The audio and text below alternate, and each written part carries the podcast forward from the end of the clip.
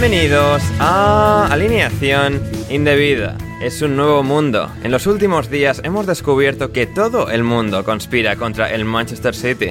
Todos están en su contra. ¿Qué pasa con los fichajes del Chelsea? Claro, de eso nadie dice nada. Y resulta que Daniel Levy es el presidente de la Premier League. Excepto que nada de eso es cierto, pero sí que es cierto que el complejo de persecución mola mucho. Nosotros contra el mundo o contra el Arsenal que patinó contra el Brentford. El Tottenham cayó bajo la avalancha de un Leicester que puede que esté de vuelta. Y sin ningún lugar a la duda, Marcus Rashford lo está. Y quien ya no está es Nathan Jones en Southampton, aunque cuando una puerta se cierra, otra se abre y Jesse Marsh podría estar inmediatamente de vuelta en la Premier. Hablamos de todo eso, de la Super Bowl que se juega esta noche y mucho más hoy en alineación indebida.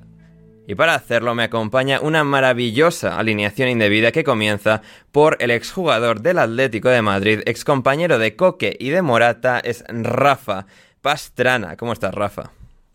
¿Qué tal, Ander? ¿Qué tal, chavales? Pues nada, aquí un, domingo más con, muchas ganas de, analizar lo que nos ha dejado el fin de semana, despidos, lucubraciones y esas cosas que, tanto nos gusta hacer. Efectivamente, sobre todo las lucubraciones, eso siempre eh, nos gusta. ¿El tobillo bien, Rafa? ¿Progresa adecuadamente? Bueno, eh, hoy un poquito peor, pero, pero bueno. Has forzado. Eh, o sea, no habrás salido a jugar con el tobillo mal, ¿no? Solo por ganar el partido. Y todavía es pronto, entonces eh, no debería. Pero bueno, es que yo soy, siempre he sido así. Siempre me he jodido más los esguinces, siempre me he jodido más las microroturas por querer volver antes de tiempo y ya sobre todo tengo una edad. Entonces, eh, que no asumo. Y entonces, eh, claro, tardo más en recuperar y, y bueno, pues nada, paciencia, que yo pues es una de mis principales no virtudes. Bien, bien. Maravilloso. También está aquí Leonardo Silva. ¿Cómo estás, Leo? Hola, ¿qué tal, Ander? ¿Cómo estás? Un placer estar aquí contigo y con los muchachos que nos, que nos acompañan el día de hoy. Un poquito preocupado porque otro fin de semana más el fútbol no es el protagonista de las grandes noticias deportivas. Lo ha sido las artes marciales mixtas y hoy lo va a ser eh, la NFL, así que vamos a ver cómo manejamos este esta intrascendente jornada de la Premier League. Sí, sí, mucha razón Leo ahí, pero bueno, intentaremos llegar a todo aquí en alineación indebida y finalmente efectuando su debut en alineación indebida del fantástico podcast de NFL en español de fútbol americano llamado El Capologist, es Nacho Cervera. ¿Cómo estás, Nacho? Muy bien, encantado por la invitación y bueno, vamos a hablar un poco aquí de, la Premier y, y de lo que, bueno, de que se viene yo creo el el miércoles sobre todo es el partido, el partido clave este año para la Premier. Y, más después de esta jornada. Absolutamente, sí, sí. Ese, ese Arsenal-Manchester City va, va, a estar caliente, va a ser muy interesante. Lo comentaremos, por supuesto, en el próximo episodio de Alineación Indebida. Pero hoy nos toca esta jornada. Y antes de, de ir entrando en harina, Nacho, tú creo que eres la única persona que conozco que eres del Leicester. O sea, cómo es eso? Yo conozco un par más, pero sí, la verdad es que lo hemos comentado alguna vez que después del historión que fue aquel año. Sí, sí, no, no, no quedó casi nada, ¿eh? O sea, tú y, dos más. el año siguiente, el año siguiente saltó todo el mundo el barco. sí, sí, sí. Y, y nada, muy bien, ¿verdad? Eh, porque aparte, aquel año jugaban a, a cholismo puro, de cerrarse y correr. Y la verdad es que me gusta bastante más como han jugado desde entonces. Pero, y bueno, la verdad es que estos últimos dos, tres años han sido un poco más complicados, pero, pero bueno, eh, más que asentados en Premier y este año parecía complicado que bajaran y yo creo que al final solo por talento no, no van a estar ahí. Hmm, sí, además ocho goles en dos partidos eh, marcados, así que eh, va a estar bien analizar lo que ha hecho el Leicester en este fin de semana. También antes de entrar ya con los partidos, Rafa, eh, tengo que comentar, pues, bueno, o sea, creo que es el domingo que viene, pero seguramente estemos grabando y tal. O sea, ¿cómo te sientes ante el hecho de que tu hermano Travis Pastrana vaya a correr las 500 millas de Daytona? Que he visto la noticia esta mañana. ¿Ha pasado ya esto? Claro, yo siempre No, no, es el, fin de semana siguiente creo que corre, pero están ahí O sea, claro, siempre le he tenido más fichado cuando hacía motocross. Eh, pero, claro, esto ya se me, se me escapa. Eh, pero bueno, oye, a ver, es un... Lo que pasa es que está ya un poco mayor para cambiar de deporte. un poquito, porque va un poco en plan hacer el espectáculo, la carrera y tal. Y... O sea, 39 años. que el motocross, a, raíz, a partir de cierta edad, porque por ejemplo mi tío que sigue, sigue haciéndolo y ya tiene pues prácticamente 40 eh, claro, es un deporte muy chungo para rodillas, para muñecas y, y, yo entiendo que se quiera cambiar a un deporte un poco más placentero, aunque yo creo que Daytona también es una cosa bastante chunga. Sí, sí, sí, no, o sea, su desgaste físico tiene, o sea, una carrera larga, en un oval, o sea, tienes que estar ahí preparado, a ver, a ver qué tal se le da. Y hablando de gente preparada o no, Leo, eh, Wilfred Boni acaba de fichar por el Always Ready de Bolivia. ¿Qué cojones es esto? Ya en Bolivia se suele acostumbrar a ver ciertos fichajes random, de hecho yo tuiteé eh, el día de ayer eh, algo relacionado a este nuevo fichaje de Always Ready y al parecer un, un tuitero random boliviano me, me, respondió que es muy normal el ver estos tipos de fichajes en Bolivia y que normalmente terminan siendo fracasos completos. Pero, pero yo, yo creo que Wilfred Boni puede de alguna manera convertirse en un grandísimo fichaje para la Conmebol en general. Porque cumple con el perfil de delantero que en prácticamente todos los contextos sería muy malo. Pero por alguna razón en la altura de Bolivia son perfiles que se acomodan muy bien. Yo he tenido la oportunidad de ver en, en mis clubes a jugadores que acá pues no, no pasaron ni, ni, con pena ni con gloria y que luego en Bolivia tuvieron un, un, éxito rotundo, como puede ser el caso de Rolando del Toro Blackburn o Marcos Riquelme, que son paquetes completos que jugaron en Sporting Cristal, mi club. Y, Oye, más y que paquetes completos suenan, a, no, suenan a jugadores inventados, Leo. O sea... Ah, es verdad, es verdad, es verdad. Suena un poquito inventado, pero son jugadores reales, ¿eh? bien, bien. panameño y argentino eh, respectivamente. Bien, bien, maravilloso. Nos deseamos lo mejor a Wilfred Boni, aunque también Rafa, la última vez que tuvimos un fichaje más o menos similar, Emanuel Adebayor a, Adebayor, ¿no? a, a, Paraguay, o sea, se desató una pandemia mundial como un mes después, o sea... Sí, no y sé. además tampoco salió muy allá. No, no, no, por eso. No, o sea, más allá de la patada esa que casi que dio, sí, aniquila sí. a un pobre paraguayo. Eh...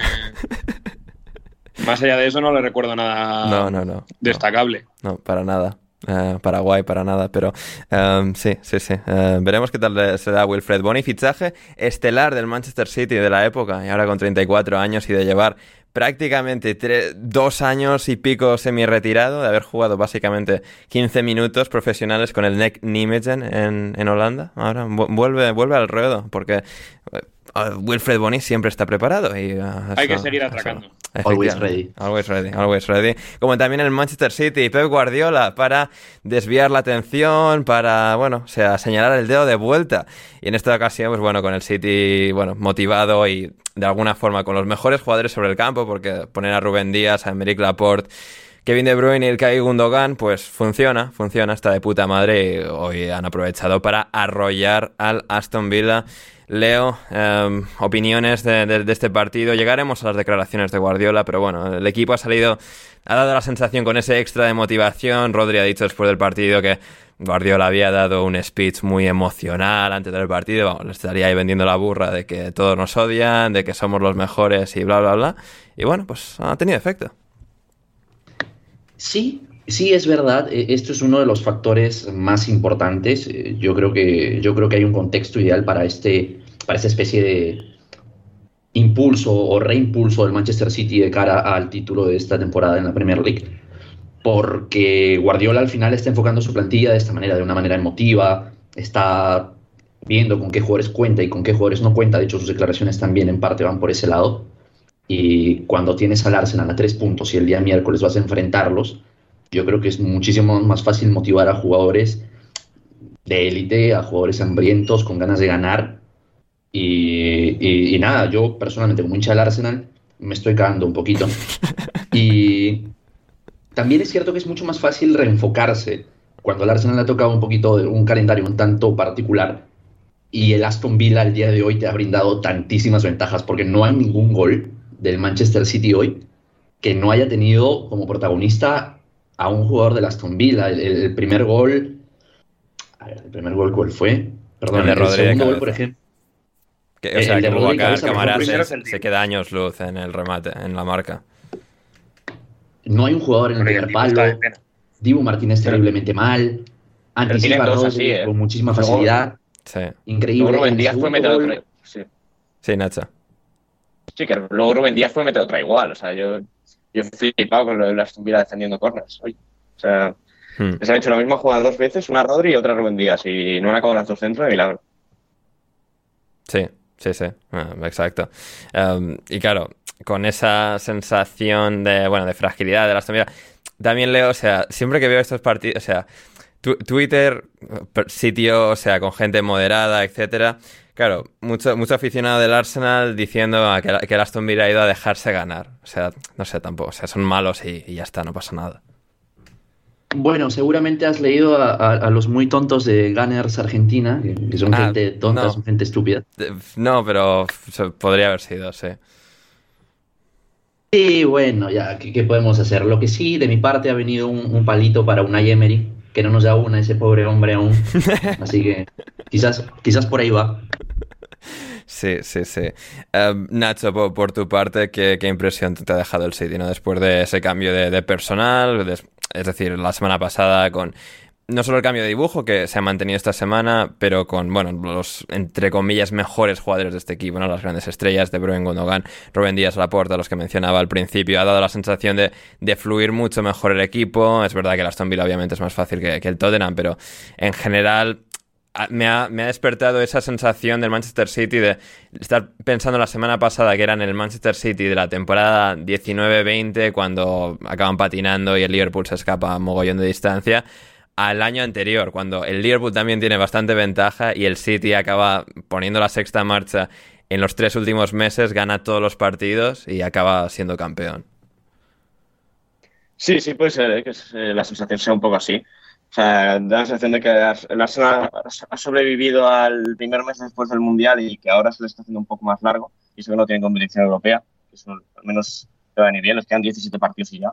Pero es que, a ver, se les ha puesto muy fácil el partido al sitio. O sea, cuando metes el primero en el minuto 4, es que ya a partir de ahí sabes que se viene un rodillo y que si encima el equipo rival se, se hace daño a sí mismo, pues, pues ya está. el, gol de Gundogan, o sea, entre que Haaland parece un avión en la jugada comparado con, con el Dibu y, y luego toda la situación, la es que, bueno, partido muy fácil, al descanso ya ha hecho todos los cambios que tenía que hacer Guardiola para, para el partido del miércoles y, y bueno, la segunda parte ha sido aguantar. Ha tenido un par el Aston Villa aparte del gol, pero una que al larguero y más, pero estaba, estaba cantado el partido de ellos y ya está. Pero a ver el miércoles, porque es verdad que contra esto contra los equipos grandes se les atasca un poco más. El Tottenham del otro día muy clara y, y, a ver si el Arsenal puede un poco ahí desactivar la situación y, aguantar, aguantar contra el City. Mm, absolutamente. Em, en cuanto a lo, a lo extradeportivo, Rafa, um, Pep Guardiola tuvo, tuvo un día divertido el pasado viernes en rueda de prensa pre, pre fin de semana, pre jornada, pre partido. Bueno, em, en este caso afrontando las preguntas que se le hacían eh, respecto a la situación del Manchester City y no simplemente saliendo por la tangente con, bueno, que no tiene nada que decir, que, que el comunicado del club está ahí para el que lo quiera leer y bla, bla, bla. No, aquí Guardiola, o sea, sacando sus músculos eh, depurados de, de demagogo y, o sea, y dándonos un absoluto recital de la vergüenza ajena. Bueno, un clinic, sí señor, pero esto, a ver, no es nada nuevo, ¿no? no, ya, ya, pero digo, ha, vuelto en ha vuelto en forma, ¿eh? que hacía tiempo que no le veíamos. Sí, pero esto ya lo hemos hablado otros días, que yo creo que él este año está muy en ese rollo, ¿no? Que a mí me hace bastante gracia porque está como muy, como muy irónico, como con mucha retranca.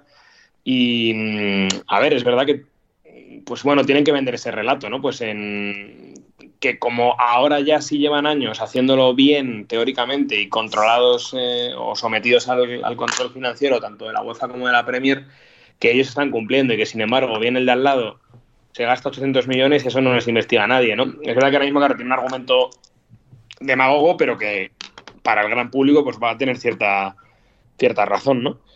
Entonces, bueno, pues veremos, eh, veremos en qué queda, porque lo de la investigación que lo hablasteis muy bien el, el otro día, eh, pues bueno, es verdad que ya son de ejercicios pasados y demás, incluso época Mancini, pero bueno, eh, no deja de ser pues eso, una sombra de sospecha sobre el, sobre el City que a Guardiola pues también pues le tiene que preocupar en cierto modo. Pero bueno, veremos en qué queda. A mí me hace gracia, como te digo, cómo, cómo está afrontando estas, declaraciones y, y como me hace gracia, pues por mí que siga, que siga hacia adelante dándonos un poco de comedia.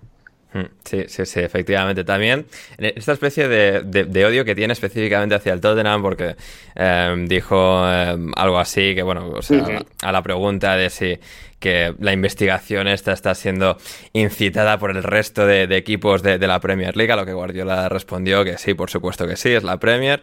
Eh, o sea, ¿por qué no le preguntáis al presidente, al CEO, a Daniel Levy? O sea, esto contra el Tottenham específicamente parece estar, o sea, que no tiene ni puta idea de nada, pero dice cosas y tal, y así como, nada, nos persiguen y tal. O sea, tío, o sea, yo qué sé, por lo menos por lo menos di cosas que son eh, técnicamente verdad. O sea, vale, aquí hay como comas y tal, y empieza a soltar nombres sin más, no. Quizás sea, no sea tan tonto decir que Daniel Levy es el presidente de la Premier, pero eh, no sé, es como muy, muy tremendo todo. Sí, sí, totalmente. Pero bueno, ya te digo, está un poco en, en su papel. Sabemos que a Guardiola siempre le han gustado un poco este tipo de relatos de, ¿no? Como aquello célebre de nosotros estamos en un país pequeñito a la derecha de España y, y todo el mundo nos odia y tal. Eh, tiene que vender también cierto relato épico eh, para que no parezca que gana exclusivamente pues en un lado por, por la mejor generación de la historia del Barça y ahora por mm, haber tenido durante muchos años mucho más dinero que el, que el resto de competidores. Mm. Entonces, bueno. Me, pregunto qué decía en, en, Alemania, o sea, porque eso no, eso no. Es que en Alemania pues le faltaba pasar el, el Panzer por, por, las calles, ¿sabes? Es que era, era, una cosa muy fácil. Entonces yo creo que no tenía ni que, ni que recurrir a estas cosas. Sí, sí, sí. Em, ¿Leo algo que añadir a esto antes de pasar al siguiente partido? A mí, a mí es que tú sabes muy bien que yo soy guardiolista. Pero... Ya, por eso, Leo, por eso me gusta meter ahí, me gusta pinchar a ver qué saco. Sí, me parece muy bien, o sea, a, a mí sí me parece bastante lamentable el rol de todo el mundo nos persigue, todo el mundo está contra nosotros, nosotros no hemos hecho nada malo o en el peor de los casos no hemos hecho nada que los demás no hayan hecho. Y yo creo que todo el mundo hemos visto lo, descarado que ha sido el manejo del Manchester City durante estos últimos 15 años de, de trascendencia deportiva, si quieres llamarlo así. Así que espero, más que declaraciones correctas de Guardiola, espero sanciones ejemplares. No sé si tenga algo que ver con la competición de esta temporada, pero espero sanciones ejemplares pero eh, también entiendo que Guardiola es un competidor innato que está utilizando esta situación, esta coyuntura para, poder motivar a sus jugadores, que la verdad yo creo que es precisamente la razón por la cual podría haber más competencia porque se han reactivado a nivel competitivo y eso me preocupa un poco, como te comentaba hace un rato. Hmm. Eh, Nacho, tú como una rara avis en este programa, es decir, aficionado del Barça, eh, algo que decir de Guardiola y el City y tal. Bueno, que es la táctica de siempre. Yo creo que es la, que ya utilizaron la vez anterior con, todas las sanciones de la FIFA y demás, y de la UEFA, y, bueno, pues eh, van a seguir aquí. El tema es que, como son los tiempos, es que de aquí a mayo no, no va a haber solución. O sea, yo no, creo que vaya a afectar esta temporada, a no ser que les pongan a, a vista posteriormente, les pongan algo, pero es que creo que si afecta, afecta al año que viene, más que a este. Pero bueno, sí que internamente lo van a utilizar. Al final eh, bueno, es lo, que, es lo que han comentado bastantes semanas, que, de que los fichajes, que si no sé qué, pero bueno, eh, es lo que hay y, ya se sabía. Es que sabía lo, de, lo del contrato de Mancini hace años, que se viene hablando de que le pagaban por detrás y que no sé qué. Pues mm. estaba claro y lo, iban a hacer con otras veces. Y a ver qué pasa con Boyle también, porque claro, si, se han tirado cinco años investigando al City, ¿cuánto se van a tardar? ¿Cuánto van a tardar en sacarlo del Chelsea? 2030. Hmm. habrá que verlo, habrá que verlo. Aunque bueno, Bowley de momento, o sea, creo que más o menos está consiguiendo bordear la, legalidad de los, las reglas del juego limpio financiero, firmando estos ocho años de contrato. esto en Estados Unidos se ve mucho, en plan en béisbol, ocho años de contrato a alguien. Pues, o sea. Bueno. si está haciendo la del béisbol, o sea, está cogiendo a los Dodgers y llevándoselo a. Sí, sí, sí. sí. Es que Exacto, exacto. Eh, Rafa, puedes confirmar que Ferran Soriano no te ha llamado para la defensa esta que estaban preparando a tope, ¿no? Todavía no, eh, yo estoy esperando. Eh, pero bueno, debe ser que no, nos tienen entre sus despachos de cabecera. Vaya por Dios, vaya por Dios, qué, mal, qué mal, qué mal. Lo, bien que estaría, ¿eh? Que, que, te llamase, que tú estuvieses ahí metido y luego vienes aquí y no pudieses decir nada. O sea, también sería... Efectivamente, como dijera algo, me, me caía el pelo en, en, todos los sentidos. Claro, claro, o sea, ni en Patreon ni nada, sería triste, pero bueno. Pero, pero podría filtrarte información vía WhatsApp, ¿tienes así, Ander? No sé, habría y que. es que, por ejemplo, los abogados tenemos cosas más estrictas que, por ejemplo, los personal de juzgado, que el personal de juzgado sí que puede filtrar las cosas sin ningún tipo de, problema. Ajá. Pero con nosotros sí que hay más eh, sanciones, no solo por parte del cliente, sino por parte del propio colegio de abogados, ¿no? claro. que, sería algo ejemplarizante. Ya, ya, bien, bien, fantástico. Y ejemplarizante fue la actuación del Brentford contra el Arsenal, partidazo de las abejas. Eh? Gracias, gracias, Rafa, gracias, gracias. Eh, muy buen partido de los chicos de Thomas Frank, nuevamente, en este caso, eh, en el Emirates, para sacar un punto con controversia, con un fuera de juego que quizás no, no se examinó como se tenía que haber examinado, pero bueno, más allá de eso, el Arsenal se adelantó, un partido duro en el que el Brentford se defendió con una destreza que a mí me dejó absolutamente impresionado, es decir, ya sabía que este equipo era capaz de muchísimo porque están entrenados, creo que mejor que ningún otro equipo de la Premier League. Pero aguantaron y aguantaron, el Arsenal encontró eh, la forma de llegar y después el Brentford también para empatar el partido de nuevo a uno, gol de Ivan Tony, que bueno, fueron y tuvieron un muy bonito gesto con Sergi Canos, fueron al banquillo, tenían una camiseta preparada en dedicación, en dedicatoria a, a Sergi Canos, jugador del Brentford, cedido actualmente en Olympiacos, que se ha reportado esta semana que su madre desgraciadamente había fallecido repentinamente esta, esta semana. Y bueno, pues los jugadores ahí mostrando su apoyo con el, bueno, su ex compañero, entre comillas, en todo caso, eh, Nacho, eh, que ¿Qué, te ha parecido el, Arsenal? Ahora un poco estos dos últimos partidos, también tres sumando la derrota contra el City en Copa, pero el matchup, el emparejamiento concreto contra Everton y Brentford ha sembrado esas dudas, ¿no? Porque dos equipos muy fuertes en defensa que de repente les han frenado, uno a una derrota, otro con un empate. Esa sensación de, ah, justo ahora que tienen que enfrentarse al City en Champions, digo en Champions, en Premier, dos pinchazos que como que frenan un poco la inercia. Sí, sí, sí, el partidazo del Brentford y, y, y más la temporada. Es increíble que da, la sensación de que podía ser el típico eh, síndrome del segundo año que a veces se da en este tipo de ligas, de salvarse el primero y el segundo, como el Sheffield United y demás. Pero, pero nada, van a sobradísimos en el top 10, a ver si incluso Europa. Y el Arsenal, a ver, eh, eh, eh mucho, pero eh, está faltando. Odegar este partido sí que estuvo bastante mejor, pero a la que, a la que consiguen colocarle a 6, 7, 8 jugadores delante es que les cuesta muchísimo. Y sí que está saca por fuera, sí que eh, tienen ciertas situaciones, pero bueno, eh, les está costando mucho y, veremos. A lo mejor es que por cómo son los equipos, a lo mejor le viene mejor jugar contra el City que jugar contra este tipo de equipos. que no, habrá que verlo. O sea, contra los de arriba han, tenido muy buenos resultados, en parte porque, porque no se les encierran tanto y porque en defensa, bueno, pues o sea, le ha generado más el Aston Villa City en la segunda parte que, que casi el Arsenal. Entonces, veremos el miércoles, pero, pero sí es un bache considerable y, y aparte de eso, es verdad que es la Copa y que salieron con muchísimos suplentes los dos, pero, pero el partido contra el City de hace dos semanas lo van a tener en mente. Esta semana a ver. A ver, porque aparte es puede ser el doble matazo de tener la liga a, ganar este partido y tenerla sentenciada o tenerla casi ganada que si pierdes el miércoles te ves por detrás. Y ya a partir de ahí, con el rodillo que son siempre los, eh, los de Guardiola, a ver si no se les escapa ya. Pero, pero bueno, partido, partido raro y, y Trossard tiene que ser titular seguro. Hmm, da, esa sensación, sí. Y claro, em, Leo, o sea, ha sido un, partido, a ver, la, la, controversia, a ver, aquí somos un poco Miguel Quintaneros en el sentido de tampoco querer entrar en polémicas absurdas arbitrales porque al final la gente cuando quiere hablar de árbitros solo quiere hablar de cómo ha sido su equipo perjudicado. Um, pero bueno, sí que ha sido un error bastante grotesco. Ha habido varios este fin de semana, ¿no? Y, o sea, hay árbitros que nos escuchan, árbitros con los que eh, tengo muy buena relación, pero eh, sí que ha sido un fin de semana de una cadena de errores bastante grotescos, como digo, ¿no? De, joder, o sea, con el fuera de juego. ¿Cómo? Hay que llamar a Fouto. Fouto la mano de Bowen te la, te la justifica. De, de Digo de Bowen, de Kufal, ¿no? o de, Suche, ¿de quién ha sido? de Suche. sí, sí. Y, y claro, o sea, esa, bueno, pero es que esa es la menos grave de todas. O sea, este posible fuera de juego de Norgar en el gol del Brentford y luego otro fuera de juego que se pita porque habían tirado mal la línea con otro jugador del Brighton, en el Brighton Palace, es como, madre mía, madre mía, o sea, aquí unos fallos, sobre todo los del fuera de juego, ¿no? Que se supone que son, vale, lo que más...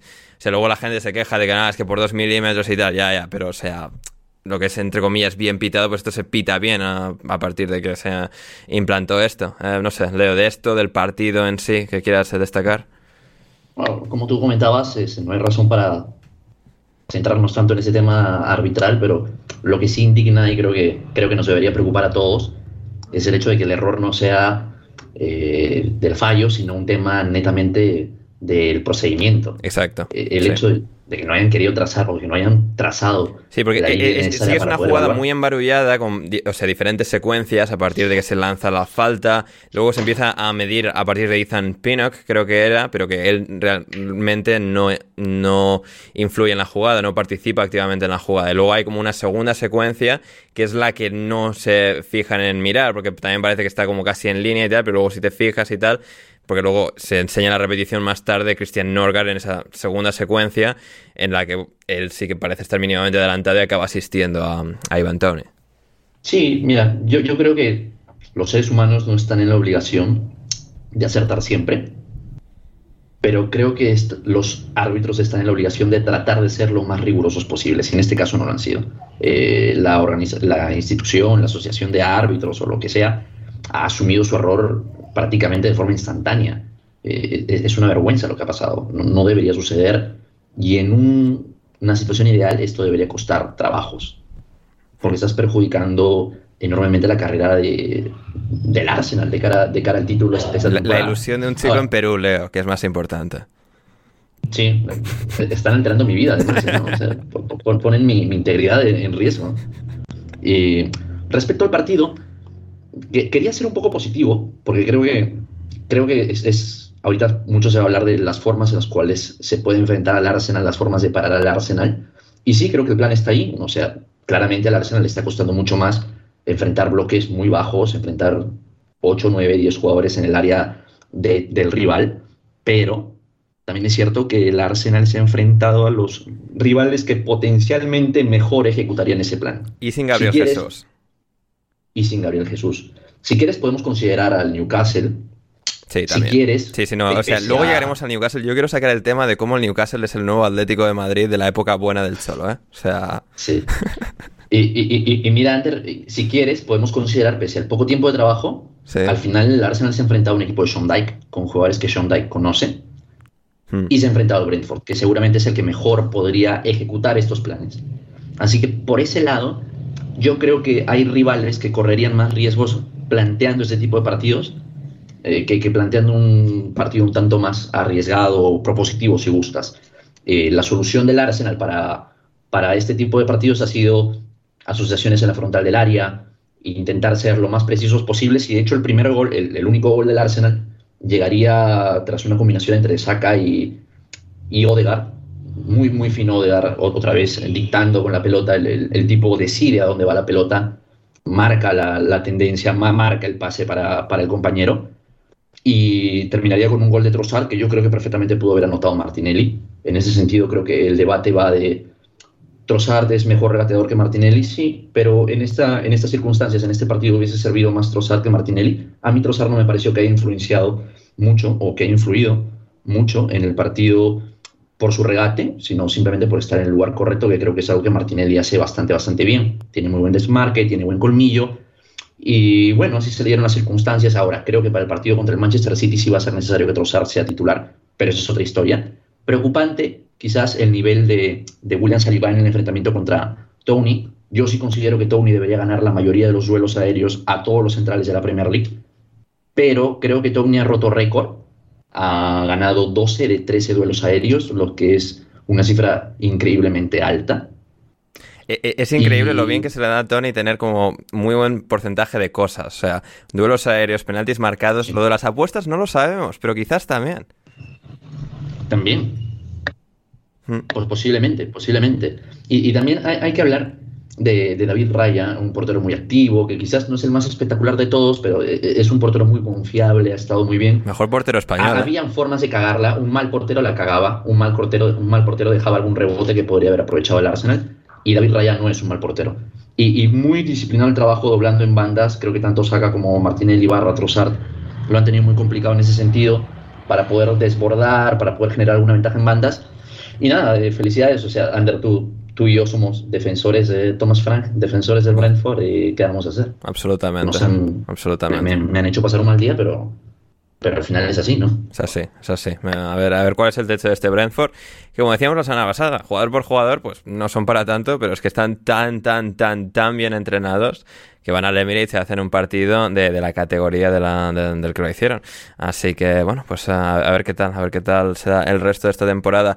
Em, en Leicester tuvimos al Leicester ganando 4-1 al Tottenham, absoluta exhibición de, del Leicester. Y vamos a empezar por el aficionado del Leicester hoy presente, Nacho, em, partido espectacular que parecía que se iba a torcer, lo típico contra el Tottenham, se adelanta el Tottenham, Harry Kane marca todos los días contra el Leicester, pero em, algo cambió en, el Leicester, empezaron a, morder y no sé, creo que la mera presencia de, eh, de TT en este, en este ataque ha hecho que todo lo demás haya como encajado en su sitio y vuelven a ser un equipo con una capacidad ofensiva que no habíamos visto, o sea, en casi dos años. Sí, sí, sí, la, verdad es que TT no lo conocía y, oye, eh, de momento pinta bien.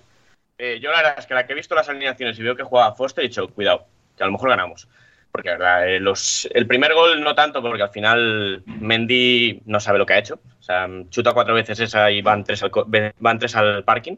Y no, se, la, le ha pegado un golazo, pero los otros tres, es verdad, es que tarda un media hora en ir de palo a palo de la portería. O sea, no son. El de, el, de, el de Madison es muy difícil pararlo, pero, pero los otros dos son pases a la red y, es que tampoco en este sentido el Tottenham muy mal. O sea, la verdad que el otro día viéndolos contra el City pues me sorprendieron mucho y estuvieron muy bien, pero, es que ha sido ya desde, desde el 1-0 ha sido un recital del Leicester. Eh, por demás, bueno, Christiansen le falta mucho todavía. O sea, la verdad es que las dos imágenes del partido suyas son el, gol que en vez de despejar hacia adelante se la pasa a Kane directamente y luego ha habido una que iba en un 3 contra 1 que se ha tropezado el suelo contra el suelo que, también, pero bueno, el chaval es joven y, veremos si, Es muy divertido, ¿eh? incluso con los fallos, es decir, está como en todos los ataques, levantaba los brazos pidiendo el balón y tal, o sea, es un jugador de... Este, este tío me cae bien. Sí, Sí, sí, pero bueno, eh, a ver, el tema del este es que, les metan menos goles por partido y que luego los corners que llevan dos años siendo un puñetero desastre. Entonces, si, conseguimos que la afición rival no pueda celebrar cada corner, eh, bueno, se acabará el 10 o se acabará como el año pasado que hizo una temporada desastrosa acabaron el octavo o novenos y, y, será parecido. Y en verano otra vez a no fichar a nadie, pero, eso ya será otro tema. Hmm. Y bueno, eh, por lo demás, bien, bien. Yo yo creo que ya con seis puntos con el descenso es imposible que bajen, pero bueno. Habrá que. El calendario es complicado, eso sí, ¿eh? por lo que hoy lo estaba mirando y eh, creo que toca United ahora, luego no sé si toca también Arsenal las próximas dos o tres semanas, o sea que posible. Eh, bueno, se vienen semanas complicadas igualmente. Hmm, a ver, a ver qué tal se da, Leo. ¿Qué, ¿Qué, opinión te despertó a ti este, este partido? A mí lo que me ha parecido muy interesante es la facilidad con la que el Leicester ha logrado colocar mano a mano a su delantero. Y, Genacho, Madison, o sea, y Genacho ya vuelve a ser el que fue durante esa temporada de la pandemia, sin público en las gradas. Muy, muy, bien, y Genacho, ¿eh? en, tanto en el segundo como en el tercer gol, muy bien gestionando eh, esa ligera pausa que le permite a Madison pisar área, o en el tercer gol, que le permite encontrar el espacio correcto para poder eh, definir. A mí me muy interesante. Esta temporada para mí ha sido muy complicado verle cosas positivas al 9 del Leicester, sea quien sea y celebro este tipo de actuaciones. Y celebro que jugadores que deberían aportar gol, como Madison y como Barnes, lo aporten. Vamos a ver si es que tiene continuidad, porque creo que los cuatro goles han sido cuatro goles espectaculares, casi irrepetibles. Quizás el segundo, eh, el gol de Madison no, pero creo que los otros tres goles han sido definiciones soberbias. No creo que puedan mantener ese nivel de efectividad, pero vamos a ver por dónde va. Creo que hay, creo que hay razones para, para poder creer que el descenso está muy barato eh, eh, o sea, mantenerse está muy barato y, que hay jugadores que tienen cierta calidad. Así que vamos a ver. Hmm. Sí, es que considerando la actuación eh, en global ha sido como de las actuaciones que más me han divertido, más me han llamado la atención esta temporada en, en toda la Premier League, porque de repente, pues aquí esperas que gane el Tottenham, que el Leicester sea mínimamente competitivo, pero de repente, como decía, todos vuelven a hacer clic, parece que a través de la presencia del nuevo fichaje que es TT, Barnes estuvo excelente, Madison y Gianacho, y luego también un pequeño detalle, Rafa, es que si no me equivoco, el segundo y el tercer gol nacen de los dos centrales, cada uno de los centrales, de Foot Fires, yendo como super a a cortar a Harry Kane, rebota el balón hacia adelante para el Leicester y ahí llega el segundo gol. Y luego, si no me equivoco, el tercero creo que llega en una jugada eh, el que nace a, través de, Sutter. De Sutter. Sí, sí, sí. Yo creo que eh, lo han comentado ya, pero yo creo que lo que ha hecho el Leicester es un poco lo que el otro día le hizo el Tottenham al, City. Entonces, por eso mm, me ha sorprendido la falta de, plan del, Tottenham para, salir de la situación, ¿no? Pero bueno, eh, a ver, pues no todos los días puedes estar bien, no todos los días puedes estar como el día del Manchester City y también tienes derecho a, tener días malos, ¿no? Pero bueno, em, está bien lo que decías tú al principio también en la intro, Ander, ¿no? Que parece, bueno, pues que tenemos al, al Leicester de vuelta después de unos años más irregulares y sobre todo después de este inicio tan malo. Y, todo parece que parte de, un solo jugador, ¿no? Que es el que, el que le ha cambiado la cara, que es, que es que me parece que es un jugador como muy, muy divertido de ver y que te, que te da cosas diferentes. O sea que bueno, a partir de ahí veremos si el, si el Leicester pues, puede volver a... Por ejemplo, ya está a cinco puntitos del Liverpool nada más. O sea que me refiero que está ahí ya para volver a estar en la mitad alta de, la Premier. O está el Liverpool para descender, quién sabe, ¿no? O sea, el vaso medio vacío, el vaso medio lleno.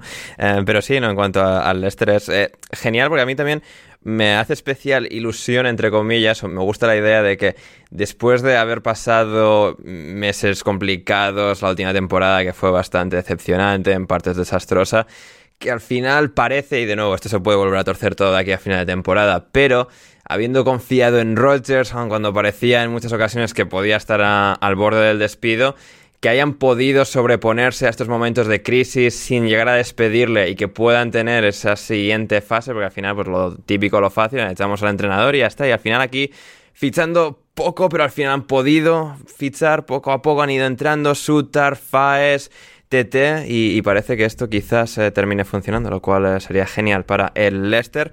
Y bueno, veremos si termina funcionando no los múltiples fichajes del Chelsea contra el West Ham en este caso. No consiguieron la victoria. Cinco jugadores que han llegado en el mercado invernal fueron titulares contra los Hammers y al final... Empate, eh, un poco insípido, un poco bueno. Derby de Londres, siempre muy competido normalmente entre, entre West Ham y Chelsea.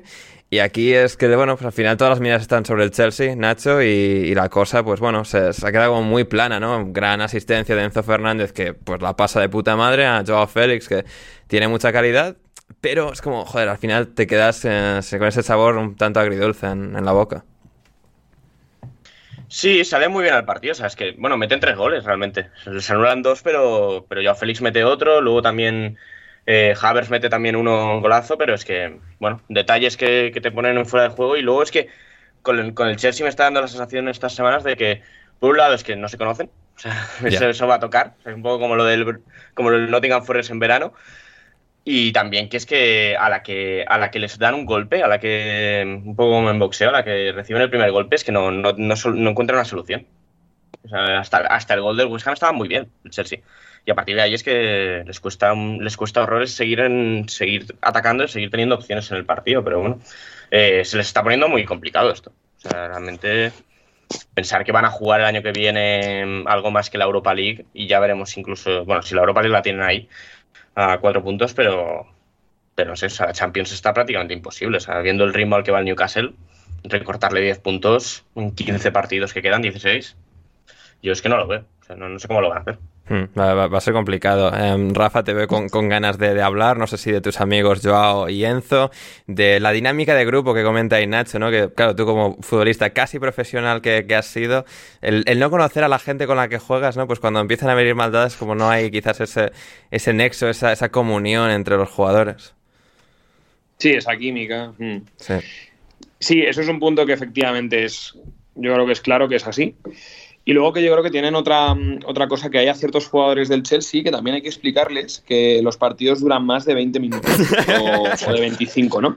Porque esto yo estoy ya un poco harto de, no, es que, ah, qué bien Joao Félix, qué bien, no sé. Después del. Gonzalo Carol, eh, o sea, dos puntos. Enzo Fernández es el mejor pasador desde, desde Fábregas en el Chelsea, lo cual es cierto. Es una locura. Sí, sí. Tal, pero me refiero que el partido dura más de 20 minutos y en cuanto te responde que antes del gol de Emerson tienen otra el, West Ham para empatar, es que desde ahí hasta el minuto prácticamente, hasta los goles anulados y hasta el gol anulado de, de Havertz, es que desaparece el equipo. Y es, una cosa que yo lo he dicho siempre a Félix y no es por mi cruzada de defender al Cholo o tal, que creo que es un jugador uno, que está muy bien para jugar estos partidos, equipos de mitad de tabla baja, le van muy bien, eh, Osasunas, Almerías, Rayos, le van estupendo, pero es un jugador de destellos, o sea, es que ha jugado 25 minutos. Y luego mm, cuando el equipo cuando el equipo le necesita, porque esto me he cansado de verlo con el Atleti, es un jugador duras tardes en el Metropolitano, ¿eh, Rafa? Te, han dejado en el siberiano, o sea, es que me, refiero, es un, es un jugador que, que de verdad que si de verdad vale los, el dinero que se pagó por él, o el que quiere pedir el Atleti por él, o el que pretende pagar el Chelsea por él, eh, tiene que demostrar que el, que al fútbol se juega más de tres ratitos. Es verdad que hoy está muy mal Havertz, creo que está muy mal Mudrik, eh, Badiasile, que había estado mejor estos días, hoy yo creo que también es un poco el día, el día más flojo. Pero, pero me refiero que el West Ham, que es un West Ham, no el del año pasado ni el de hace dos, es un West Ham bastante capiti disminuido, que se le lesiona prácticamente su mejor jugador en el minuto 15. Em, me refiero, es un partido que deberías, deberías poder no solo competir, sino tener que ganar. Y te diría que en la situación en la que está el West Ham, deberías ganarla fácil, tal y como empieza el partido del Chelsea. Entonces, estoy muy de acuerdo con, con lo que decía Nacho de que reciben un golpe y según reciben el golpe ya no son capaces de, cambiar el plan del partido. Y es una cosa que me sorprende mucho porque Graham Potter yo creo que era un gran, al menos en Brighton lo demostró que era una persona muy adaptable durante el partido. Y aquí en el Chelsea, eh, la última vez, no sé si fue con Leo con Gonzalo, lo comentamos que en uno de estos empates eh, la dirección de campo había sido especialmente mala. Y yo creo que hoy, hoy, ayer, eh, igualmente, o sea, los cambios que hace no, no mejoran al equipo y, jugadores muy desconectados. Entonces, pues bueno, eh, veremos si, es capaz de reconducir esta situación o, bueno, es que eso es que por delante tiene equipos que, están jugando mucho mejor. El Brentford juega muy bien contra el Arsenal, el Fulham es verdad que tenía partido con el Forest, pero el, el Brighton, me refiero, es que no sé yo cuál de estos se va a poner a fallar. O sea que o se andan con ojo, los 800 kilos se van a ir ni a la Conference League. Hmm. Em, Leo, ¿qué, opinas de, la innovadora táctica del West Ham de jugar con dos porteros?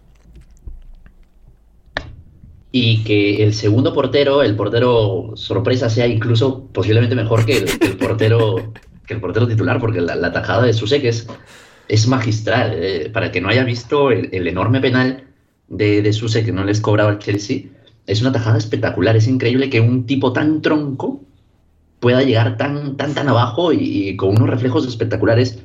Tal vez en otra vida fue portero. ¿Cómo? Y.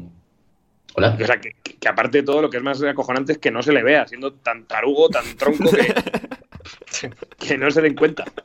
Sí, totalmente. Y yo, yo, yo, quisiera hablar, Ander, me voy a meter en un lío, ¿eh? pero quisiera hablar de los fichajes del, Chelsea, de, más o menos de las impresiones iniciales. Hombre, un lío, o sea, a ver, yo creo que la única persona que se enfadaría por criticar a los fichajes del Chelsea eh, del universo indebido sería nuestro amigo Gonzalo Daniel Carol, o sea... Y ergo Diego Alessandro también. Bueno, sí, pero este, no escucha el podcast ese, ese cabrón. O sea... Muy bien. Voy a opinar positivamente de Mudrik. Mira que no creo que haya tenido más que destellos, pero creo que hay cosas ahí. Se ve que tiene muchísima inteligencia cuando va por dentro.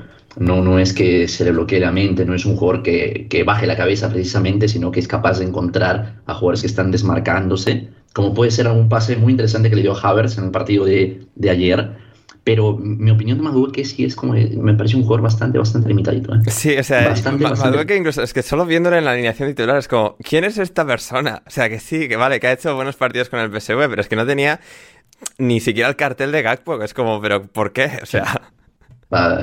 y, agarra, va por dentro y, a ver qué pasa y, básicamente tiene una sola jugada. Es un jugador precisamente que los, de los que no les gusta Gonzalo, de los que no le gusta Gonzalo. Así que en algún momento ya tendremos la oportunidad de hablar con él sobre ello, pero en general que me da la sensación de ser un jugador que es un portento, es un portento físico, pero bastante, bastante limitado, eh, de pocos recursos quizás para ser extremo.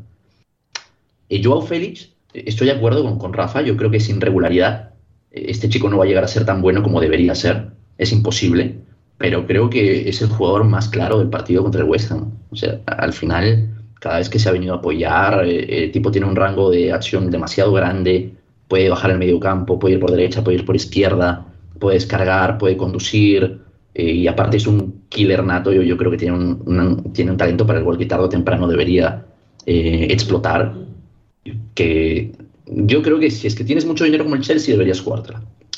Y por el lado de Enzo Fernández, y aquí es donde va a venir el lío. Y yo he leído barbaridades últimamente, ¿eh?